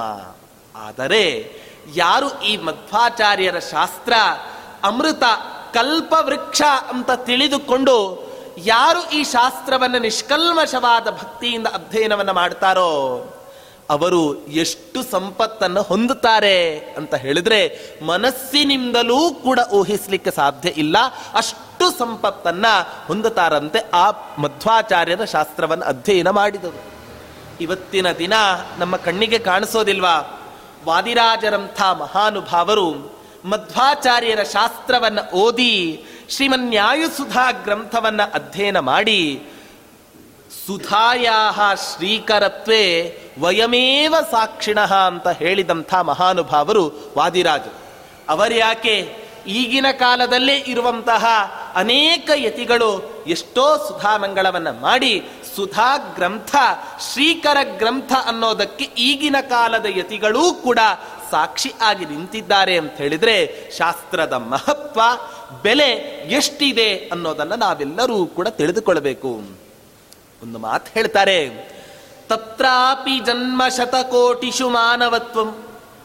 ತತ್ರಾಪಿ ಜನ್ಮ ಶತಕೋಟಿಷು ಮಾನವತ್ವಂ ತತ್ರಾಪಿ ಜನ್ಮ ಶತಕೋಟಿಷು ಬ್ರಾಹ್ಮಣತ್ವಂ ಮಾನವನಾಗಿ ಹುಟ್ಟೋದೇ ಎಷ್ಟೋ ಕೋಟಿ ಜನ್ಮ ಕಳೆದ ಮೇಲೆ. ಅದರಲ್ಲಿಯೂ ಕೂಡ ಬ್ರಾಹ್ಮಣನಾಗಿ ಹುಟ್ಟೋದು ಎಷ್ಟೋ ಕೋಟಿ ಜನ್ಮ ಕಳೆದ ಮೇಲೆ. ಅದರಲ್ಲಿಯೂ ಕೂಡ ಈ ಮಧ್ವಾಚಾರ್ಯರ ಶಾಸ್ತ್ರವನ್ನು ಓದಲಿಕ್ಕೆ ಸಿಗುವಂತಹ ಸೌಭಾಗ್ಯ ಅತ್ಯಂತ ವಿರಳ. ಆದ್ದರಿಂದ ಸಿಕ್ಕಾಗ ನಾವೇನು ಮಾಡಬೇಕು ಅಂತ ಬಿಟ್ಟರೆ ಆ ಆಚಾರ್ಯ ಮಧ್ವರ ಶಾಸ್ತ್ರವನ್ನು ಓದಿ ಅವರ ಅನುಗ್ರಹಕ್ಕೆ ಪಾತ್ರರಾಗಬೇಕು ಅಂತ ಹೇಳ್ತಾರೆ. ಆಚಾರ್ಯರೇ ಒಂದು ಕಡೆ ಮಾತನ್ನೇ ಹೇಳ್ತಾರೆ ಯದಾತು ಜ್ಞಾನಿ ಸದ್ಭಾವೇ ನೈವ ಗೃಹಂತಿ ತತ್ಪರಂ. ಯಾರಾದರೂ ಕೂಡ ಶಾಸ್ತ್ರವನ್ನ ಪಾಠ ಮಾಡುವಂತ ಒಬ್ಬ ವಿದ್ವಾಂಸರಾಗಲಿ ಒಬ್ಬ ಜ್ಞಾನಿಗಳಾಗಲಿ ಅವರು ನಮಗೆ ಸಿಕ್ಕರು ಅಂತ ಹೇಳಿದರೆ ಅವರ ಮೂಲಕ ಅನೇಕ ತತ್ವಗಳನ್ನು ನಾವು ಉಪದೇಶ ಪಡ್ಕೋಬೇಕು ಅಂತ ಹೇಳುತ್ತೆ. ಇಲ್ಲದೆ ಹೋದರೆ ಅವನದ್ದೇ ದೊಡ್ಡ ತಪ್ಪು ಅಂತ ಹೇಳ್ತಾರೆ. ನೋಡಿ ಶಾಸ್ತ್ರ ಶಾಸ್ತ್ರ ಅಂತ ನಾವೆಲ್ಲ ಹೇಳ್ತೇವಲ್ವಾ? ಈ ಶಾಸ್ತ್ರ ಹೇಗಿದೆ ಅಂತ ಹೇಳಿದ್ರೆ, ಈ ಬಲಮುರಿ ಶಂಖದ ಕಥೆಯನ್ನ ಕೇಳಿದ ಮೇಲೆ ನಮಗೆಲ್ಲ ಅನಿಸತ್ತೆ ಏನು ಅಂತ ಕಲ್ಪವೃಕ್ಷಕ್ಕೆ ಸಮಾನವಾದದ್ದು ಈ ಮಧ್ವಾಚಾರ್ಯರ ಶಾಸ್ತ್ರ ಅಂತ ಗೊತ್ತಾಯ್ತು. ನಾವೆಲ್ಲ ಈ ಕಲ್ಪವೃಕ್ಷದ ಕೆಳಗಡೆ ಕುತ್ಕೊಂಡಿದ್ದೇವೆ. ಆದರೆ ಇದು ಕಲ್ಪವೃಕ್ಷ ಅನ್ನೋ ಜ್ಞಾನ ಮಾತ್ರ ನಮಗಿಲ್ಲ ಅಷ್ಟೆ. ಯಾರೋ ಒಬ್ಬ ವ್ಯಕ್ತಿ ಇದ್ನಂತೆ. ಆ ವ್ಯಕ್ತಿ ಏನು ಮಾಡಿದ? ಗಾರೆ ಕೆಲಸವನ್ನ ಮಾಡುವಂತ ಒಬ್ಬ ವ್ಯಕ್ತಿ. ಆಯಾಸ ಆಯಿತು ಪಾಪ. ಆಯಾಸವನ್ನ ಆ ಪರಿಹಾರ ಮಾಡಿಕೊಳ್ಳೋದಕ್ಕೋಸ್ಕರ ಒಂದು ವೃಕ್ಷದ ಕೆಳಗಡೆ ಬಂದು ಆ ವ್ಯಕ್ತಿ ಕುಳಿತುಕೊಳ್ತಾನೆ. ಆ ವೃಕ್ಷವೋ ಯಾವುದು ಕಲ್ಪ ವೃಕ್ಷ ಆಗಿತ್ತಂತ. ಅವನಿಗೆ ಗೊತ್ತೇ ಇಲ್ಲದಂತೆ ಕಲ್ಪ ವೃಕ್ಷದ ಕೆಳಗೆ ಆ ವ್ಯಕ್ತಿ ಬಂದು ಕುಳಿತುಕೊಂಡು ಬಿಟ್ಟಿದ್ದ. ಅವನು ಅನ್ಕೋತಾನಂತೆ, ತುಂಬಾ ಆಯಾಸ ಆಗಿದೆ. ಕುಡಿಲಿಕ್ಕೆ ನೀರು ಸಿಕ್ಕಿದ್ರೆ ಚೆನ್ನಾಗಿತ್ತಲ್ಲ ಅಂತ ನೀರೇನು ಅನೇಕ ರೀತಿಯಾದ ಹಣ್ಣಿನ ರಸ, ಹಾಲು ನೀರು ಎಲ್ಲವೂ ಕೂಡ ಅವನಿಗೆ ಸಿಕ್ತು. ಕುಡಿತಾನಂತೆ. ನೀರಡಿಕೆ ಪರಿಹಾರ ಆದ ಮೇಲೆ ತಿನ್ಲಿಕ್ಕೂ ಸ್ವಲ್ಪ ಏನಾದರೂ ಕೂಡ ಸಿಕ್ಕಿದ್ರೆ ಎಷ್ಟೋ ಚೆನ್ನಾಗಿರ್ತಿತ್ತಲ್ಲ ಅಂತ ತಿನ್ಲಿಕ್ಕೆ ಅಂತ ಅನ್ಕೊಂಡಿದ್ದ ಕ್ಷಣವೇ, ಮರುಕ್ಷಣವೇ ಪಂಚಭಕ್ಷ ಪರಮಾನ್ನಗಳು ಅವನ ಮುಂಭಾಗದಲ್ಲಿ ಬಂದು ನಿಂತು. ಅದಾದ ಮೇಲೆ ಅನ್ಕೋತಾನಂತೆ ನಾನ್ ಮನಸ್ಸಿನಲ್ಲಿ ಅನ್ಕೊಳ್ಳಿಕ್ ಪುರುಸೊತ್ತಿಲ್ಲ. ನೀರು ಅಂತ ಕೇಳಿದೆ, ಪ್ರತ್ಯಕ್ಷ ಆಯಿತು. ಹಸಿವು ಅಂತ ಹೇಳಿದೆ, ಪಂಚಭಕ್ಷ ಪರಮಾನ್ನಗಳು ಬಂತು. ಏನಾದರೂ ಈ ವೃಕ್ಷದಲ್ಲಿ ದೆವ್ವಭೂತಗಳೇನಾದರೂ ಕೂಡ ಇದೆನಾ ಅಂತ. ದೆವ್ವಭೂತಗಳು ಪ್ರತ್ಯಕ್ಷ ಆಯಿತು. ಅಯ್ಯೋ ದೇವ್ರೆ, ದೆವ್ವಭೂತ ಎದುರುಗಡೆ ಬಂತು. ಎಲ್ಲಿ ನನ್ನನ್ನು ತಿಂದು ಹಾಕಿಬಿಡತ್ತೋ ಅಂತ ಅನ್ಕೊಂಡಂತೆ, ತಿಂದೆ ಹಾಕಿಬಿಡ್ತಂತೆ ಆ ಮನುಷ್ಯ. ನಮ್ಮ ಪರಿಸ್ಥಿತಿಯೂ ಕೂಡ ಆ ವ್ಯಕ್ತಿಗಿಂತ ಹೊರತಾಗಿಲ್ಲ. ಕಲ್ಪವೃಕ್ಷದ ಕೆಳಗೆ ಕುಳಿತ ನಾವು ಆ ಕಲ್ಪವೃಕ್ಷ ಏನೇನ್ ಬೇಡ್ತಾ ಇದ್ದೇವೋ ಅದೆಲ್ಲ ಕೊಡ್ತಾ ಇದೆ. ಕೊಡತ್ತೆ ಅನ್ನೋ ಜ್ಞಾನ ಮಾತ್ರ ನಮಗಿಲ್ಲದೆ ನಾವು ನಮ್ಮ ಜೀವನದಲ್ಲಿ ಅನರ್ಥವನ್ನು ಹೊಂದುತ್ತಾ ಇದ್ದೇವೆ. ಆದ್ದರಿಂದ ಇತಿಹಾಸಕಾರ ಹೇಳ್ತಾರೆ, ಜಯಾರ್ಯ ಕಾಮಧುಕ್ ಸ್ಮೃತಃ ಚಿರೀಮ ಕಲ್ಪ ಕಲ್ಪವೃಕ್ಷಸ್ತು ಜಯಾರ್ಯ ಕಾಮಧುತ್ ಸ್ಮೃತಃ ಚಿಂತಾಮಣಿಸ್ತು ವ್ಯಾಸಾರ್ಯೋ ಮುನಿತ್ರಯ ಮುದಾಕೃತಂ ಅಂತ ಹೇಳ್ತಾರೆ. ಆದ್ದರಿಂದ ಕಲ್ಪವೃಕ್ಷ, ಚಿಂತಾಮಣಿ, ಕಾಮಧೇನು ವಿನಂತೆ ಇರುವಂತಹ ಪರಮ ಪವಿತ್ರವಾದ ಗ್ರಂಥ ಅಂತ ಹೇಳಿದ್ರೆ ಅದು ಮಧ್ವಾಚಾರ್ಯರು ರಚನೆ ಮಾಡಿದಂತಹ ದಿವ್ಯ ಗ್ರಂಥಗಳು. ಇಂತಹ ಗ್ರಂಥಗಳನ್ನ ನಮ್ಮ ಜೀವನದಲ್ಲಿ ಎಷ್ಟು ಸಾಧ್ಯವೋ ಅಷ್ಟು ಅಧ್ಯಯನವನ್ನು ಮಾಡಿ ಆ ಮಧ್ವಾಚಾರ್ಯರ ಅನುಗ್ರಹಕ್ಕೆ ನಾವೆಲ್ಲರೂ ಕೂಡ ಪಾತ್ರರಾಗಬೇಕು ಅಂತ ಹೇಳ್ತಾರೆ. ನೋಡಿ, ಇವತ್ತಿನ ದಿನ ಒಬ್ಬ ಭಿಕ್ಷುಕನೇ ಭಿಕ್ಷೆಯನ್ನ ಬೇಡ್ತಾನೆ ಅಂತ ಹೇಳಿದ್ರೆ ಯಾಕೆ ಭಿಕ್ಷೆ ಬೇಡ್ತಾನೆ? ತನಗೆ ಆದ ಹೊಟ್ಟೆ ಹಸಿವನ್ನ ಇಂಗಿಸಿಕೊಳ್ಳೋದಕ್ಕೋಸ್ಕರ ಅವ ಏನು ಮಾಡ್ತಾನೆ ಅಂದ್ರೆ ಭಿಕ್ಷೆಯನ್ನ ಬೇಡಿ, ತನ್ನ ಹೊಟ್ಟೆಯನ್ನ ಹಸಿವನ್ನ ಇಂಗಿಸಿಕೊಳ್ತಾನೆ. ಹಾಗೆ ಒಬ್ಬ ಮನುಷ್ಯ ಈ ಜೀವನದಲ್ಲಿ ಈ ಶಾಸ್ತ್ರಾಧ್ಯಯನವನ್ನ ಮಾಡಬೇಕು ಅಂತ ಹೇಳಿದರೆ ಇದಕ್ಕೇನು ಪ್ರಯೋಜನ? ಪ್ರಯೋಜನ ಇಲ್ಲದೇನೆ ಒಬ್ಬ ಮೂರ್ಖನೂ ಕೂಡ ಇವತ್ತಿನ ದಿನ ಜಗತ್ತಿನಲ್ಲಿ ಪ್ರವೃತ್ತಿಯನ್ನು ಮಾಡೋದಿಲ್ಲ ಅಂತಾದರೆ ಈ ಮಧ್ವಾಚಾರ್ಯರ ಶಾಸ್ತ್ರವನ್ನ ಅಧ್ಯಯನ ಮಾಡಿದರೆ ಅದಕ್ಕೇನು ಫಲ ಸಿಗತ್ತೆ ಅಂತ ಹೇಳಿದ್ರೆ ಸ್ವತಃ ನಾರಾಯಣ ಪಂಡಿತಾಚಾರ್ಯ ಹೇಳ್ತಾರೆ ಮಹಾನಂದ ತೀರ್ಥಸ್ಯ ಯೇ ಭಾಷ್ಯ ಭಾವಂ ಮನೋವಾಗ್ಭಿರಾವರ್ತಯಂತೆ ಸ್ವಶಕ್ತಿಯ. ಸುರಾಬ್ದ್ಯ, ನರಾಂತ ಮುಕುಂದ ಪ್ರಸಾದಾತ್ ಇಮಂ ಮೋಕ್ಷಮೇತೆ ಭಜಂತೆ ಸದೇತಿ. ಬರೀ ಮಧ್ವಾಚಾರ್ಯರು ರಚನೆ ಮಾಡಿದ ಶಾಸ್ತ್ರಗಳನ್ನ ಮನುಷ್ಯರು ಮಾತ್ರ ಅಧ್ಯಯನ ಮಾಡ್ತಾರೆ ಅಂತ ತಿಳಿದುಕೊಂಡ್ರೆ ದೊಡ್ಡ ದಡ್ಡತನ. ಯಾರ್ಯಾರು ಅಧ್ಯಯನ ಮಾಡ್ತಾರೆ? ದೇವಾದಿ ದೇವತೆಗಳು ಕೂಡ ಈ ಮಧ್ವಾಚಾರ್ಯರ ಶಾಸ್ತ್ರವನ್ನು ಅಧ್ಯಯನ ಮಾಡಿ ಏನು ಮಾಡ್ತಾರೆ ಅಂತ ಹೇಳಿದ್ರೆ, ಮನೋವಾಗ್ಭಿರಾವರ್ತಯಂತೆ ಸ್ವಶಕ್ತಿಯ. ತಮ್ಮ ಶಕ್ತಿಗೆ ಅನುಗುಣವಾಗಿ ಯಾರು ಈ ಮಧ್ವಾಚಾರ್ಯರು ರಚನೆ ಮಾಡಿದ ಶಾಸ್ತ್ರಗಳನ್ನು ಆವೃತ್ತಿ ಮಾಡ್ತಾರೋ, ಅಧ್ಯಯನ ಮಾಡ್ತಾರೋ, ಮನನ ಮಾಡ್ತಾರೋ ಅವರಿಗೆ ಆ ಪರಮಾತ್ಮ ಏನು ಫಲವನ್ನು ಇಟ್ಟಿದ್ದಾನೆ ಅಂತ ಬಿಟ್ಟರೆ ಮೋಕ್ಷ ಎಂಬ ದೊಡ್ಡ ಫಲವನ್ನೇ ಆ ಪರಮಾತ್ಮ ಬಂಗಾರದ ಹರಿವಾಣದಲ್ಲಿ ಇಟ್ಟು ಕೊಡ್ತಾನೆ ಅಂತ ಹೇಳ್ತಾರೆ. ಆದ್ದರಿಂದ ಇಂತಹ ಆ ಶಾಸ್ತ್ರಗಳನ್ನು ನಮ್ಮ ಜೀವನದಲ್ಲಿ ಬದುಕಿದ್ದಾಗ ಎಷ್ಟು ಸಾಧ್ಯವೋ ಅಷ್ಟು ನಾವು ಅಧ್ಯಯನವನ್ನು ಮಾಡಿ ಆಚಾರ್ಯ ಮಧ್ವರ ಅನುಗ್ರಹಕ್ಕೆ ಶ್ರೀಮಠ್ ಟೀಕಾಕೃತ್ಪಾದರ ಅನುಗ್ರಹಕ್ಕೆ, ಆ ವೇದವ್ಯಾಸ ದೇವರ ಅನುಗ್ರಹಕ್ಕೆ ನಾವೆಲ್ಲರೂ ಕೂಡ ಪಾತ್ರರಾಗಬೇಕು ಅನ್ನುವಂತಹ ಪ್ರಮೇಯವನ್ನ ನಮಗೆ ಇಲ್ಲಿ ತಿಳಿಸ್ತಾರೆ. ಹೀಗೆ ತಿಳಿಸ್ತಾ ಆ ಮಧ್ವಾಚಾರ್ಯರು ಸಂಚಾರದ ನಿಮಿತ್ತ ಹೋಗ್ತಾರಂತೆ. ಹೋಗಬೇಕಾದ್ರೆ ಅಲ್ಲಲ್ಲಿ ಆ ಭಕ್ತರಿಗೆ ಅನುಗ್ರಹವನ್ನು ಮಾಡ್ತಾ ತಪ್ತ ಮುದ್ರೆಗಳನ್ನೂ ಕೂಡ ಆ ಮಧ್ವಾಚಾರ್ಯರು ಭಕ್ತರಿಗೆ ಕೊಡ್ತಾರೆ. ಇವತ್ತಿನ ದಿನ ಎಷ್ಟೋ ಜನ ಕೇಳ್ತಾರೆ, ಅದೇನೋ ದೇಹವನ್ನು ಸುಟ್ಟಿಕೊಳ್ತೀರ ನೀವು? ಅಂತೆಲ್ಲ ಕೇಳ್ತಾರೆ. ಆದರೆ ಇದಕ್ಕೆ ನಾರಾಯಣ ಪಂಡಿತಾಚಾರ್ಯ ಈ ಮಾತೆ ನಮಗೆ ದೊಡ್ಡ ಸಾಕ್ಷಿ ಆಗಿದೆ. ಸಜ್ಜನಾಂ ಸಹ ಮಹಾದರೇಣಂದ್ರ ಪಾಪಿನಾಂ ಪ್ರಕೃತಿತೋ ಪ್ರಿಯಾಕೃತಿ, ದಾರುಣಾಘಗಣ ದಾರಣಂ ಸ್ಮಸ, ಗ್ರಾಹಯತ್ಯಪಿ ಸುದರ್ಶನದ್ವಯಂ ಅಂತ ಹೇಳ್ತಾ ಇದ್ದಾರೆ. ಒಂದು ಸುದರ್ಶನ ಚಕ್ರ, ಇನ್ನೊಂದು ಶಂಖ. ಈ ಎರಡೂ ಮುದ್ರೆಗಳನ್ನ ಆ ಮಧ್ವಾಚಾರ್ಯರು ಸಂಚಾರದ ನಿಮಿತ್ತ ಪ್ರಯಾಣವನ್ನ ಮಾಡ್ತಾ ಇರಬೇಕಾದರೆ ಅಲ್ಲಲ್ಲಿ ಭಕ್ತರಿಗೆ ಆ ಮುದ್ರೆಯನ್ನ, ತಪ್ತ ಮುದ್ರೆಯನ್ನು ಕೊಟ್ಟು ಅವರಿಗೆ ಅನುಗ್ರಹವನ್ನ ಮಾಡ್ತಾ ಅವರ ಸಂಚಾರವನ್ನ ಬೆಳೆಸ್ತಾರಂತೆ. ಇಂಥ ಆ ಮಧ್ವಾಚಾರ್ಯರು ಏನು ಮಾಡ್ತಾರೆ ಅಂತ ಹೇಳಿದ್ರೆ, ಆ ಉಡುಪಿ ಕ್ಷೇತ್ರದಲ್ಲಿ ಕೃಷ್ಣ ಪರಮಾತ್ಮನನ್ನ ಪ್ರತಿಷ್ಠೆ ಮಾಡಬೇಕು ಅನ್ನುವಂತಹ ಒಂದು ಉತ್ಕಟವಾದ ಅಪೇಕ್ಷೆ ಆ ಮಧ್ವಾಚಾರ್ಯರಿಗೆ ಉಂಟಾಗುತ್ತೆ ಅದಕ್ಕೇನು ಮಾಡ್ತಾರೆ ಅಂತ ಹೇಳಿದ್ರೆ, ಆ ಅನಂತೇಶ್ವರ ದೇವಸ್ಥಾನದಿಂದ ವಡಭಾಂಡೇಶ್ವರ ದೇವಸ್ಥಾನದ ತನಕವೂ ಕೂಡ ದ್ವಾದಶ ಸ್ತೋತ್ರವನ್ನ ರಚನೆ ಮಾಡ್ತಾ, ಆ ಸಮುದ್ರದಲ್ಲಿ ಸ್ನಾನವನ್ನ ಮಾಡಿ ತಪಸ್ಸು ಮಾಡ್ತಾ ಕುತ್ಕೊಂಡಿರ್ತಾರಂತೆ ಆ ಮಧ್ವಾಚಾರ್ಯ. ಅಂಥ ಸಂದರ್ಭದಲ್ಲಿ ಆ ಸಮುದ್ರದಲ್ಲಿ ಬರ್ತಾ ಇರತ್ತಂತೆ ಒಂದು ಹಡಗು. ಹಡಗು ಗಾಳಿಗೆ ಸಿಕ್ಕು, ಏನಾಗತ್ತೆ? ಅಲ್ಲೇ ಕವಚಿಕೊಂಡು ಬೀಳುವ ಹಂತಕ್ಕೆ ಬಂದಿರುತ್ತೆ. ಅವರು ಅಲ್ಲಿಂದನೇ ಹೇಳ್ತಾರೆ, ಈ ನಮ್ಮ ಹಡುಗನ್ನ ರಕ್ಷಣೆ ಮಾಡಿ ಅಂತ ಹೇಳಿದಾಗ ಮಧ್ವಾಚಾರ್ಯರು ತಮ್ಮ ಶಾಟಿಯನ್ನ ಬೀಸಿ ಆ ಹಡಗಿನ ರಕ್ಷಣೆಯನ್ನ ಮಾಡಿದ್ರು ಅಂತ ಹೇಳ್ತಾರೆ. ಆದರೆ ವಾಸ್ತವಿಕವಾಗಿ ಈ ಕಥೆ ಮಧ್ವ ವಿಜಯದಲ್ಲಿ ನಾರಾಯಣ ಪಂಡಿತರ ಉಲ್ಲೇಖ ಮಾಡಿಲ್ಲ. ಆದರೆ ವಾದಿರಾಜರು ತಮ್ಮ ಸರಸ ಭಾರತಿ ವಿಲಾಸ ಅನ್ನೋ ಗ್ರಂಥದಲ್ಲಿ ಈ ಪ್ರಮೇಯವನ್ನು ಉಲ್ಲೇಖ ಮಾಡ್ತಾರೆ.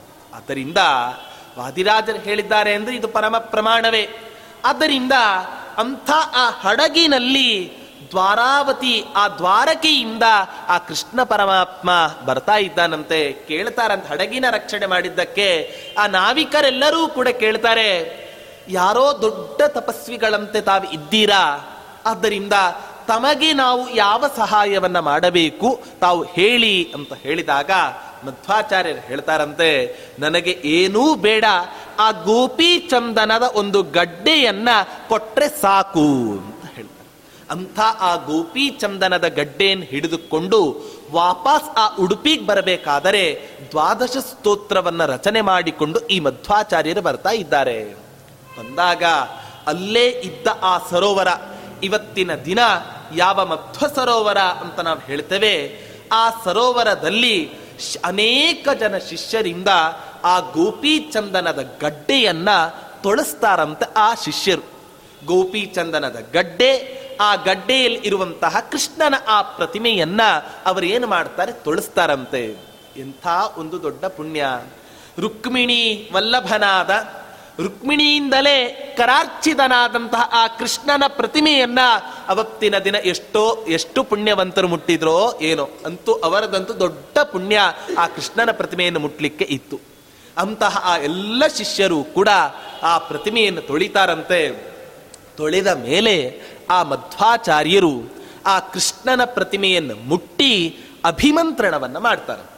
ಯಾವಾಗ ಆ ಮಧ್ವಾಚಾರ್ಯರು ಆ ಕೃಷ್ಣನ ಪ್ರತಿಮೆಯನ್ನು ಮುಟ್ಟಿ ಅಭಿಮಂತ್ರಣವನ್ನ ಮಾಡಿದರೋ, ಅದರ ನಂತರ ನಲವತ್ತು ನಲವತ್ತೈದು ಜನ ಸೇರಿದರೂ ಕೂಡ ಆ ಕೃಷ್ಣನ ಪ್ರತಿಮೆಯನ್ನು ಎತ್ತಲಿಕ್ಕಾಗಲಿಲ್ಲಂತೆ ಆ ಶಿಷ್ಯರ ಹತ್ತಿರ. ಹೇಳ್ತಾರೆ ನಾರಾಯಣ ಪಂಡಿತಾಚಾರ್ಯ, ಹೇಳ್ತಾರೆ ಸ್ಪರ್ಶನ ಭಗವತೋತಿ ಪಾವನಾತ್ ಸನ್ನಿಧಾನ ಪದ ಗತಾಂ ಹರೆ ತ್ರಿಂಶದುದ್ಯತನರೈ ಸುದುರ್ಧರಾಂ ಲೀಲಯಾನಯದಿ ಮಾಮ ಸೌಮಠಂ. ಆ ಆಚಾರ್ಯ ಮಧ್ವರ ಕರಸ್ಪರ್ಶದಿಂದಲೇನೆ ಆ ಪ್ರತಿಮೆಯಲ್ಲಿ ಪರಮಾತ್ಮನ ಸಂಪೂರ್ಣ ಸನ್ನಿಧಾನ ತುಂಬಿದಾಗ ಮೂವತ್ತು ಮೂವತ್ತೈದು ಜನ ಸೇರಿದರೂ ಕೂಡ ಆ ಕೃಷ್ಣನ ಪ್ರತಿಮೆಯನ್ನು ಎತ್ತಲಿಕ್ಕಾಗಲಿಲ್ಲಂತೆ ಆ ಶಿಷ್ಯರ ಹತ್ತಿರ.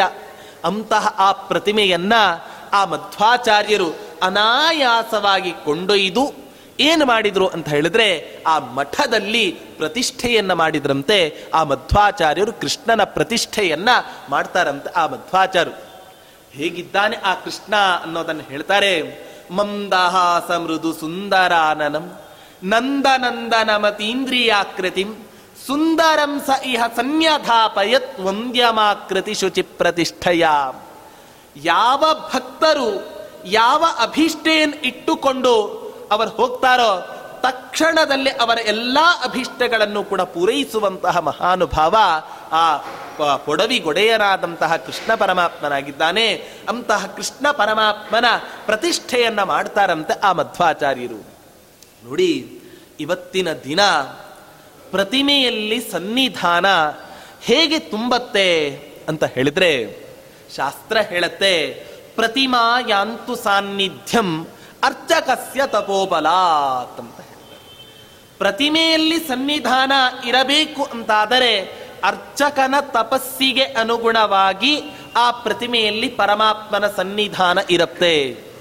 ಆದ್ದರಿಂದ ಆ ಮಧ್ವಾಚಾರ್ಯರ ಕರಸ್ಪರ್ಶದಿಂದಲೇನೆ ಅಲ್ಲಿ ಸನ್ನಿಧಾನ ತುಂತು ಅಂತ ಹೇಳಿದ್ರೆ ಅದೆಂಥ ದೊಡ್ಡ ತಪಸ್ವಿಗಳು. ಮೂವತ್ತು, ಮೂವತ್ತೈದು ಜನಕ್ಕೂ ಕೂಡ ಎತ್ತಲಿಕ್ಕಾಗಲಿಲ್ಲ ಅಂತ ಹೇಳಿದ್ರೆ ಎಂಥ ದೊಡ್ಡ ತಪಸ್ಸು. ಅಂಥ ಆ ಪ್ರತಿಮೆಯನ್ನು ತೆಗೆದುಕೊಂಡು ಹೋಗಿ ಆ ಮಧ್ವಾಚಾರ್ಯ ಏನು ಮಾಡ್ತಾರೆ ಅಂದರೆ ಪ್ರತಿಷ್ಠೆ ಮಾಡಿ ಎಲ್ಲ ಭಕ್ತರಿಗೂ ಕೂಡ ಅನುಗ್ರಹವನ್ನು ಮಾಡ್ತಾರಂತೆ ಆ ಮಧ್ವಾಚಾರ್ಯ ಅಂತಹ ಆ ಉಡುಪಿಯ ಕೃಷ್ಣನ ಪೂಜೆಗಾಗಿಯೇ ಅಷ್ಟಮಠಾಧಿಪತಿಗಳನ್ನು ಆ ಮಧ್ವಾಚಾರ್ಯರು ನೇಮಕ ಮಾಡ್ತಾರೆ. ಬಾಲ ಸನ್ಯಾಸಿಗಳನ್ನ ನೇಮಕ ಮಾಡಿ ಒಬ್ಬೊಬ್ಬ ಯತಿಗಳಿಗೂ ಕೂಡ ಎರಡೆರಡು ತಿಂಗಳು ಪೂಜೆ ಅವಕಾಶವನ್ನ ಪರ್ಯಾಯದ ರೀತಿಯಲ್ಲಿ ಕೊಟ್ಟ ದೊಡ್ಡ ಧೀಮಂತ ಸನ್ಯಾಸಿಗಳು ಅವತಾರ ಪುರುಷರು ಅಂತ ಬಿಟ್ರೆ ಅದು ಮಧ್ವಾಚಾರ್ಯರು ಅಂತ ಹೇಳ್ತಾರೆ. ಅಂತಹ ಆ ಮಧ್ವಾಚಾರ್ಯರು ಪ್ರತಿಷ್ಠೆಯನ್ನ ಮಾಡಿ ಆ ಹಾಗೆ ಸಂಚಾರವನ್ನ ಹೋಗ್ತಾ ಇರ್ತಾರೆ.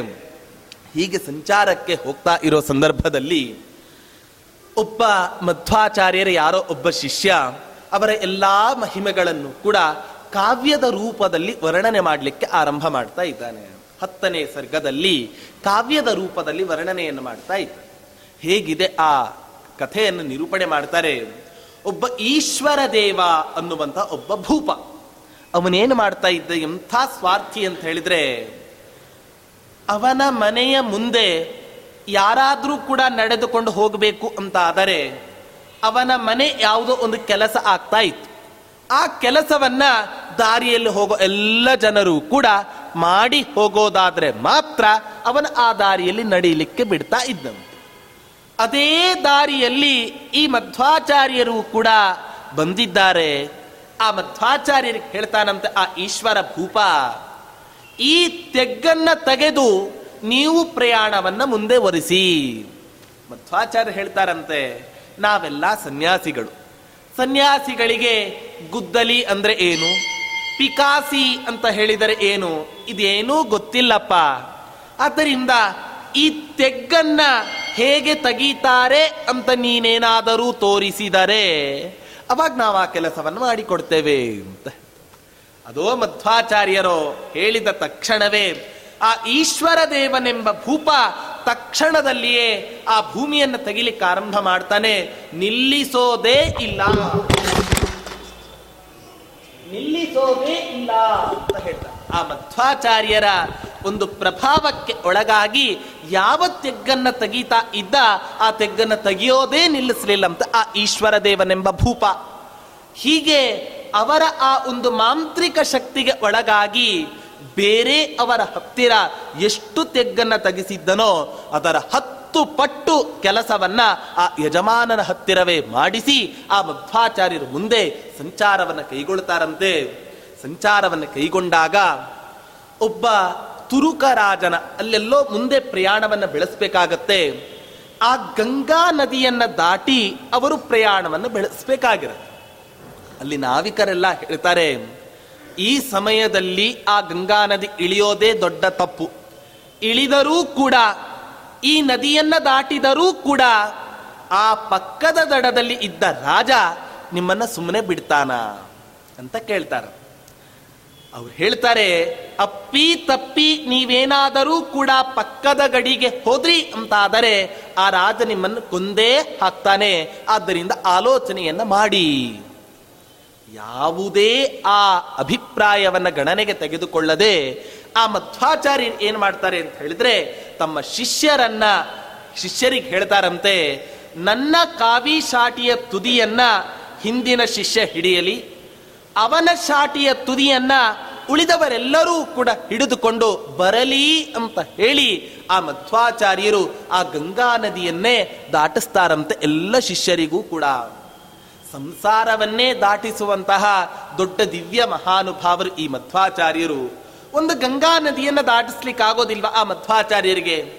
ಅಂಥ ಗಂಗಾ ನದಿಯನ್ನ ದಾಟಿಸಿ ಆ ಮಧ್ವಾಚಾರ್ಯರು ಪಕ್ಕದ ದಡಕ್ಕೆ ಹೋದ ತಕ್ಷಣವೇ ಆ ತುರುಕರಾಜನ ಸೈನಿಕರೆಲ್ಲರೂ ಕೂಡ ಹೇಳ್ತಾರಂತೆ, ವಾರಯತ ವಾರಯತ ವೈರಿ ಸುಹೃದೋ ಮೂನ್ ಮಾರಯತ ಮಾರಯತ ಪಾರಗಮನ ಪ್ರಾಕ್ ಯಾರೋ ಶತ್ರು ಪಕ್ಷದವರು ಈ ಸನ್ಯಾಸಿಯ ವೇಷದಿಂದ ನಮ್ಮ ದೇಶಕ್ಕೆ ಬರ್ತಾ ಇದ್ದಾರೆ. ಇಂತಹ ಆ ಶತ್ರುಗಳನ್ನೆಲ್ಲರೂ ಕೂಡ ತಡೆಯಿರಿ ತಡೆಯಿರಿ. ಅಷ್ಟೇ ಅಲ್ಲ, ಯಾವುದಾದ್ರೂ ಪ್ರತಿರೋಧವನ್ನ ಮಾಡಿದರೆ ಆ ಪ್ರತಿರೋಧಕ್ಕೆ ಪ್ರತಿಯಾಗಿ ಅವರನ್ನು ಕೊಂದೇ ಹಾಕಿ. ಮಧ್ವಾಚಾರ್ಯ ಹೇಳ್ತಾರಂತೆ, ಎಲೆ ಮೂರ್ಖರೇ, ನಾವಿಷ್ಟು ಜನ ಇದ್ದೇವೆ. ಎಣಿಸಿದರೆ ಯಂಕ ನಾಣ ಸೀನ. ಹೆಚ್ಚು ಅಂದ್ರೆ ಒಂದು ಐದಾರು ಜನ ಇರಬಹುದು. ನೀವು ನೋಡಿದ್ರೆ ನೂರಾರು ಜನ ಇದ್ದೀರಾ. ನೂರಾರು ಜನರಿಂದ ನಮಗೆ ಭಯವೋ? ಐದಾರು ಜನರಿಂದ ನಿಮಗೆ ಭಯವೋ? ಆಲೋಚನೆಯನ್ನು ಮಾಡಿ ಸುಮ್ಮನೆ ಯಾತಕ್ಕೋಸ್ಕರ ವಿನಾಕಾರಣ ತೊಂದರೆಯನ್ನು ಕೊಡ್ತೀರಾ ಅಂತ ಮಾತಾಡ್ತಾ ಇರಬೇಕಾದರೆ ಆ ತುರುಕ ರಾಜ ಬಂದು ಆ ಮಧ್ವಾಚಾರ್ಯನ ನೋಡ್ತಾನ. ಏನ್ ಹೇಳ್ತಾನೆ? ಪಥಿಕ ಪಾಠನ ಕರ್ಮಣಿ ದೀಕ್ಷಿತೈ ನನ್ನ ಸೈನಿಕರು ಇವತ್ತಿನ ದಿನ ಜಗತ್ತಿನಲ್ಲಿ ಯಾವುದಕ್ಕೆ ಪ್ರಸಿದ್ಧರಾಗಿದ್ದಾರೆ ಅಂತ ಹೇಳಿದರೆ ಅವ ಹೇಳ್ತಾನೆ, ಹಿಂಸೆಯಲ್ಲಿಯೇ ಪ್ರಸಿದ್ಧರಾದ ಸೈನಿಕರು ಅಂತ ಹೇಳಿದರೆ ಅದು ನನ್ನ ಸೈನಿಕರು. ಆದ್ದರಿಂದ ಅಂಥ ಸೈನಿಕರ ಮೂಲಕ ನೀವು ಹೇಗ್ತಾನೆ, ಆ ಸೈನಿಕರಿಂದ ಹೇಗ್ತಾನೆ ತಪ್ಪಿಸಿಕೊಂಡು ನೀವು ಬಂದ್ರಿ ಅಂತ ಹೇಳಿದರೆ, ಆಗ ಮಧ್ವಾಚಾರ್ಯ ಹೇಳ್ತಾರೆ, ಯೋಸೌ ದೇವೋ ವಿಶ್ವದೀಪ ಪ್ರದೀಪ್ತ. ಜಗತ್ತನ್ನ ಬೆಳಗುವಂತಹ ಯಾವ ಆ ಪರಮಾತ್ಮ ಇದ್ದಾನೆ, ಆ ಪರಮಾತ್ಮನ ಅನುಗ್ರಹದಿಂದ ನಾವು ಎಲ್ಲ ಕಾರ್ಯವನ್ನು ಕೂಡ ಮಾಡ್ತಾ ಇದ್ದೇವೆ ಅಂತ ಹೇಳಿದಾಗ ಆ ಮಧ್ವಾಚಾರ್ಯರ ಗಾಂಭೀರ್ಯ, ಆ ಒಂದು ಸಮರ್ಥವಾದ ಮಾತು ಎಲ್ಲವನ್ನೂ ಕೂಡ ಕೇಳಿ ಆಶ್ಚರ್ಯಪಟ್ಟ ಆ ತುರುಕ ರಾಜ ಇಡೀ ಮಧ್ವಾಚಾರ್ಯರಿಗೆ ತನ್ನ ರಾಜ್ಯದಲ್ಲಿ ಅರ್ಧ ಭಾಗವನ್ನೇ ಕೊಟ್ಟು ಬಿಡ್ತಾನಂತೆ ಆ ಮಧ್ವಾಚಾರ್ಯರು. ಮಧ್ವಾಚಾರ್ಯರಾದರೂ ಸನ್ಯಾಸಿಗಳು ತೆಗೆದುಕೊಂಡು ಏನ್ ತಾನೇ ಮಾಡಬೇಕು ಅಂತ ಹೇಳಿ ಇಡೀ ಭೂಮಿಯನ್ನು ಅವನಿಗೆ ಕೊಟ್ಟು ಆ ಮಧ್ವಾಚಾರ್ಯ ಪುನಃ ಸಂಚಾರವನ್ನು ಆರಂಭ ಮಾಡ್ತಾರಂತೆ. ಹೀಗೆ ಅನೇಕ ಮಹಿಮೆಗಳನ್ನ ತೋರಿಸ್ತಾರೆ ಮಧ್ವಾಚಾರ್ಯರು ಆ ಕುರುಕ್ಷೇತ್ರದಲ್ಲಿ ತಾವು ಹಿಂದಿನ ಅವತಾರದಲ್ಲಿ ಭೀಮನಾಗಿ ಅವತಾರ ಮಾಡಿದ್ದಾಗ ಯಾವ ಯಾವ ದೈತ್ಯರನ್ನು ಕೊಂದನೋ ಆ ಎಲ್ಲ ದೈತ್ಯರನ್ನು ಕೂಡ ಕೊಂದು ಕುರುಹಾಗಿ ಆ ಕುರುಕ್ಷೇತ್ರದ ಭೂಮಿಯಲ್ಲಿ ಹುದುಗಿದ್ದ ಆ ಗದೆಯನ್ನು ತೋರಿಸ್ತಾರಂತೆ. ಮಧ್ವಾಚಾರ್ಯರು ಹಸ್ತಿನಾವತಿ ಪಟ್ಟಣದಲ್ಲಿ ಚಾತುರ್ಮಾಸ್ಯವನ್ನು ಕುಳಿತುಕೊಂಡಿರ್ತಾರೆ. ಆ ಚಾತುರ್ಮಾಸ್ಯವನ್ನು ಕುಳಿತುಕೊಂಡಾಗ ನಾವೆಲ್ಲ ಏನು ಮಾಡ್ತೇವೆ? ಆ ಸ್ವಾಮಿಗಳ ಹತ್ರ ಹೋಗಿ ಮಂತ್ರಾಕ್ಷತೆಯನ್ನು ಇಸ್ತುಕೊಂಡು ಬರುವಂತಹ ಒಂದು ಸಂಪ್ರದಾಯ. ಅದೇ ರೀತಿ ದೇವನದಿಯಾದಂತಹ ಗಂಗೆಯೇ ಆ ಮಧ್ವಾಚಾರ್ಯರ ದರ್ಶನವನ್ನು ಮಾಡೋದಕ್ಕೋಸ್ಕರ ಹಸ್ತಿನಾವತಿ ಪಟ್ಟಣದಲ್ಲಿ ಭೂಮಿಯನ್ನು ಒಡೆದು ಆ ಮಧ್ವಾಚಾರ್ಯರ ದರ್ಶನವನ್ನು ಮಾಡಿದಂತಹ ಮಹಾತಾಯಿ ಆ ದೇವನದಿಯಾದಂತಹ ಗಂಗಾಮಾತೆ ಅಂತ ಹೇಳ್ತಾರೆ. ಹೀಗೆ ಅನೇಕ ಮಹಿಮೆಗಳನ್ನ ಆ ಮಧ್ವಾಚಾರ್ಯರ ಮಹಿಮೆಗಳನ್ನ ಹತ್ತನೇ ಸರ್ಗದಲ್ಲಿ ವರ್ಣನೆ ಮಾಡ್ತಾರೆ. ಆದರೆ ಅನೇಕ ಎಷ್ಟು ಸಾಧ್ಯವೋ ಅಷ್ಟು ನಾನು ನಿರೂಪಣೆಯನ್ನ ಮಾಡ್ತಾ ಬಂದಿದ್ದೇನೆ. ಒಂದು ಮಾತನ್ನು ಹೇಳ್ತಾರೆ ನಾರಾಯಣ ಪಂಡಿತಾಚಾರ್ಯರು, ಗಮನಾಸನ ಸಂಕಥಾದಿಲೀಲಾ ಸ್ಮೃತಿ ಮಾತ್ರೇಣ ಭವಾಪವರ್ಗದಾಪ್ತ್ರೀ ಯಾರು ಈ ಪರಮಾತ್ಮನ ಕಥೆಗಳನ್ನ ಅಥವಾ ವಾಯುದೇವರ ಕಥೆಗಳನ್ನ ಅವ್ರಿಗೆ ಕೇಳ್ತಾರೋ, ಅವರಿಗೆ ಪರಮಾತ್ಮ ಏನು ಕೊಡ್ತಾನೆ? ಅಪವರ್ಗ ಅನ್ನೋ ಒಂದು ಸ್ಥಾನವನ್ನ ಕೊಡ್ತಾನೆ. ಏನು ಅಪವರ್ಗ ಅಂತ ಹೇಳಿದ್ರೆ ಪವರ್ಗಕ್ಕೆ ವಿರುದ್ಧವಾದ ಪದ ಅಪವರ್ಗ ಅಂತ ಕರೀತಾರೆ. ಜಗತ್ತಿನಲ್ಲಿ ನೀರು ಅನ್ನೋ ಪದಕ್ಕೆ ಯಾವ ರೀತಿ ವಿರುದ್ಧವಾದ ಪದ ಬೆಂಕಿಯೋ, ಅದೇ ರೀತಿ ಪವರ್ಗಕ್ಕೆ ವಿರುದ್ಧವಾದ ಪದವೇ ಅಪವರ್ಗ. ಹಾಗಾದ್ರೆ ಏನು ಪವರ್ಗ ಅಂತ ಹೇಳಿದರೆ, ಹೇಳ್ತಾರೆ ಪವರ್ಗ ಅಂತ ಹೇಳಿದ್ರೆ ಪ, ಫ, ಬ, ಭ, ಮ. ಏನು ಪ ಅಂದ್ರೆ? ಪ ಅಂತ ಹೇಳಿಬಿಟ್ರೆ ಪತನ ಅಂತ. ಯಾರು ಈ ವಾಯುದೇವರ ಕಥೆ, ಪರಮಾತ್ಮನ ಕಥೆಗಳನ್ನು ಕೇಳ್ತಾರೋ ಅವರಿಗೆ ತಾಯಿಯ ಹೊಟ್ಟೆಯಿಂದ ಪತನ, ಒಂಬತ್ತು ತಿಂಗಳು ಗರ್ಭವಾಸವನ್ನ ಮಾಡಿ ಆ ಭೂಮಿಗೆ ಪತನ ಬೀಳುವಿಕೆ ಏನಿದೆ, ಅದು ಮೋಕ್ಷಕ್ಕೆ ಹೋದ ಮೇಲೆ ಇಲ್ಲ. ಇನ್ನ ಫ ಅಂದ್ರೆ ಫಲ ಅಂತ ಅರ್ಥ. ಮೋಕ್ಷಕ್ಕೆ ಹೋಗೋ ತನಕ ಎಷ್ಟು ಕರ್ಮಾಚರಣೆಯನ್ನು ಮಾಡ್ತೀರೋ ಆ ಎಲ್ಲ ಕರ್ಮಾಚರಣೆಗೂ ಕೂಡ ಫಲ ಅನ್ನೋ ಇದೆ. ಆದರೆ ಮೋಕ್ಷದಲ್ಲಿ ಮಾಡುವ ಕರ್ಮಾಚರಣೆಗೆ ಕಿಂಚಿತ್ತೂ ಕೂಡ ಫಲ ಅನ್ನೋದಿಲ್ಲ ಬ ಅಂತ ಹೇಳಿಬಿಟ್ರೆ ಬಂಧನ ಅಂತ. ಇಲ್ಲೆಲ್ಲ ನಾವು ಅಲ್ಪ ಸ್ವಲ್ಪ ಸಂಪಾದನೆಯನ್ನು ಮಾಡಿ ಸಂಪತ್ತನ್ನು ಗಳಿಸಿ ಇಟ್ಟುಕೊಂಡಿರ್ತೇವೆ ಆ ಸಂಪತ್ತನ್ನು ರಕ್ಷಣೆ ಮಾಡಿಕೊಳ್ಳೋದೇ ಒಂದು ದೊಡ್ಡ ಸಮಸ್ಯೆ. ಕಳ್ಳರೋ ಅಥವಾ ಪೊಲೀಸರೋ ಇನ್ಯಾರೋ ಪೊಲೀಸರ ವೇಷದಲ್ಲೇ ಕಳ್ಳರೇ ಬಂದು ಅಪಹರಣವನ್ನು ಮಾಡಿಕೊಂಡು ಹೋಗಿ ನಮ್ಮನ್ನು ಬಂಧಿಸ್ತಾರೆ. ಬ ಅಂತ ಬಿಟ್ಟರೆ ಬಂಧನ. ಕಳ್ಳರಿಂದ ಬಂಧನ, ಪೊಲೀಸರಿಂದ ಬಂಧನ ಅನ್ನೋ ಭೀತಿ ಈ ಲೋಕದಲ್ಲಿ ಮಾತ್ರ ಹೊರತು ಮೋಕ್ಷ ಲೋಕದಲ್ಲಿ ಇಲ್ಲ. ಪ, ಫ, ಬ, ಭ ಭ ಅಂತ ಹೇಳಿಬಿಟ್ರೆ ಭವ. ಭವ ಅಂತ ಹೇಳಿಬಿಟ್ರೆ ಸಂಸಾರ ಅಂತ ಅರ್ಥ. ಒಂದು ಸಲ ಆ ವೈಕುಂಠ ಲೋಕಕ್ಕೆ ಹೋದ್ವಿ ಅಂತ ಬಿಟ್ರೆ ನಚ ಪುನರಾವರ್ತದೆ, ನಚ ಪುನರಾವರ್ತತೆ ಆದ್ದರಿಂದ ಸಂಸಾರಕ್ಕೆ ಬರುವ ಗೋಜೆ ಇಲ್ಲ. ಮ ಅಂತ ಹೇಳಿಬಿಟ್ರೆ ಮರಣ ಅಂತ ಅರ್ಥ. ಜಾತಸ್ಯ ಹಿ ಧ್ರುವೋ ಮೃತ್ಯು ಧ್ರುವಂ ಜನ್ಮ ಮೃತಸ್ಯ ಚ. ಹುಟ್ಟಿದವ ಸಾಯಲೇಬೇಕು, ಸತ್ತವ ಪುನಃ ಹುಟ್ಟಲೇಬೇಕು ಇದೆಲ್ಲಿ ತನಕ ಅಂತ ಹೇಳಿದ್ರೆ ಮೋಕ್ಷಕ್ಕೆ ಹೋಗೋ ತನಕ ಮಾತ್ರ. ನೋಡಿ ನಮ್ಮ ಈ ಉತ್ತರ ಕರ್ನಾಟಕದಲ್ಲಿ ಒಂದು ಶಬ್ದವನ್ನು ಬಳಸ್ತಾರೆ. ಇಳಿಲಿಖತ್ಯಾನ ಅನ್ನೋ ಒಂದು ಶಬ್ದವನ್ನು ಬಳಸ್ತಾರೆ. ಇಳಿ, ಇಳೀತಾ ಇರಬೇಕಾದರೆ ಆ ಪುರುಷನನ್ನು ನೋಡಿ ಹೇಳ್ತಾರೆ ಇಳಿಲಿಖತ್ಯಾನ ಇಳಿಲಿಕ್ಕೆ ಮತ್ತು ಪುನಃ ಯಾಕೆ ಹತ್ತಬೇಕು? ಆ ಶಬ್ದದ ಅರ್ಥ ಇಳಿಲಿಕ್ಕೆ ಹತ್ಯಾನ ಅಂದ್ರೆ ಇಳಿಲಿಕ್ಕೆ ಮತ್ತು ಪುನಃ ಹತ್ತುತ್ತಾ ಇದ್ದಾನೆ. ಇಳಿಯೋದ್ಯಾಕೆ? ಪುನಃ ಹತ್ತೋದು ಯಾಕೆ ಅಂತ ಹೇಳಿದರೆ, ಹುಟ್ಟಿದವ ಸಾಯಲೇಬೇಕು, ಸತ್ತವ ಪುನಃ ಹುಟ್ಟಲೇಬೇಕು ಅನ್ನೋ ಅರ್ಥದಲ್ಲಿ ಆ ಶಬ್ದದ ಒಂದು ವಾಡಿಕೆ ಬಂದಿದೆ. ಆದ್ದರಿಂದ ಪತನ, ಫಲ, ಬಂಧನ, ಭವ, ಮರಣ ಇವೆಲ್ಲವೂ ಕೂಡ ಈ ಭೂಲೋಕದಲ್ಲಿ ಮಾತ್ರ ಹೊರತು ಆ ವೈಕುಂಠ ಲೋಕದಲ್ಲಿ ಇಲ್ಲ. ಆದ್ದರಿಂದ ಈ ಪವರ್ಗ, ಆ ಮೋಕ್ಷ ಲೋಕದಲ್ಲಿ ಇಲ್ಲ. ಆದ್ದರಿಂದ ಅದನ್ನು ಅಪವರ್ಗ ಅಪವರ್ಗ ಅಂತ ಕರೆದ್ರು. ಇಂತಹ ಯಾರು ಆ ಪರಮಾತ್ಮನ ಸತ್ಕಥೆಗಳನ್ನು ಶಾಸ್ತ್ರ ಹೇಳಿದಂಥ ಸತ್ಕರ್ಮಾನುಷ್ಠಾನವನ್ನು ಮಾಡ್ತಾರೋ ಅವರಿಗೆ ಪರಮಾತ್ಮ ನಿಶ್ಚಯವಾಗಿಯೂ ಕೂಡ ಇಂತಹ ಅಪವರ್ಗವನ್ನು ದಯಪಾಲಿಸ್ತಾನೆ ಅಂತ ಹೇಳ್ತಾ ಈ ನನ್ನ ಉಪನ್ಯಾಸವನ್ನು ಆ ಮಧ್ವಾಂತರ್ಗತ ಆ ವೇದವ್ಯಾಸ ರೂಪಿ ಪರಮಾತ್ಮನಿಗೆ ಸಮರ್ಪಣೆಯನ್ನು ಮಾಡ್ತಾ ಇದ್ದೇವೆ. ಇಂತಹ ಮಧ್ವನವಮಿ ಅಂತಹ ಪರ್ವಕಾಲದಲ್ಲಿ ಚಿಂತಾಮಣಿಸ್ತು ವ್ಯಾಸಾರ್ಯ ಅಂತ ಹೇಳ್ತಾರೆ. ವ್ಯಾಸರಾಜರಿಗೆ ಒಂದು ಹೆಸರು ಚಿಂತಾಮಣಿ ಅಂತ.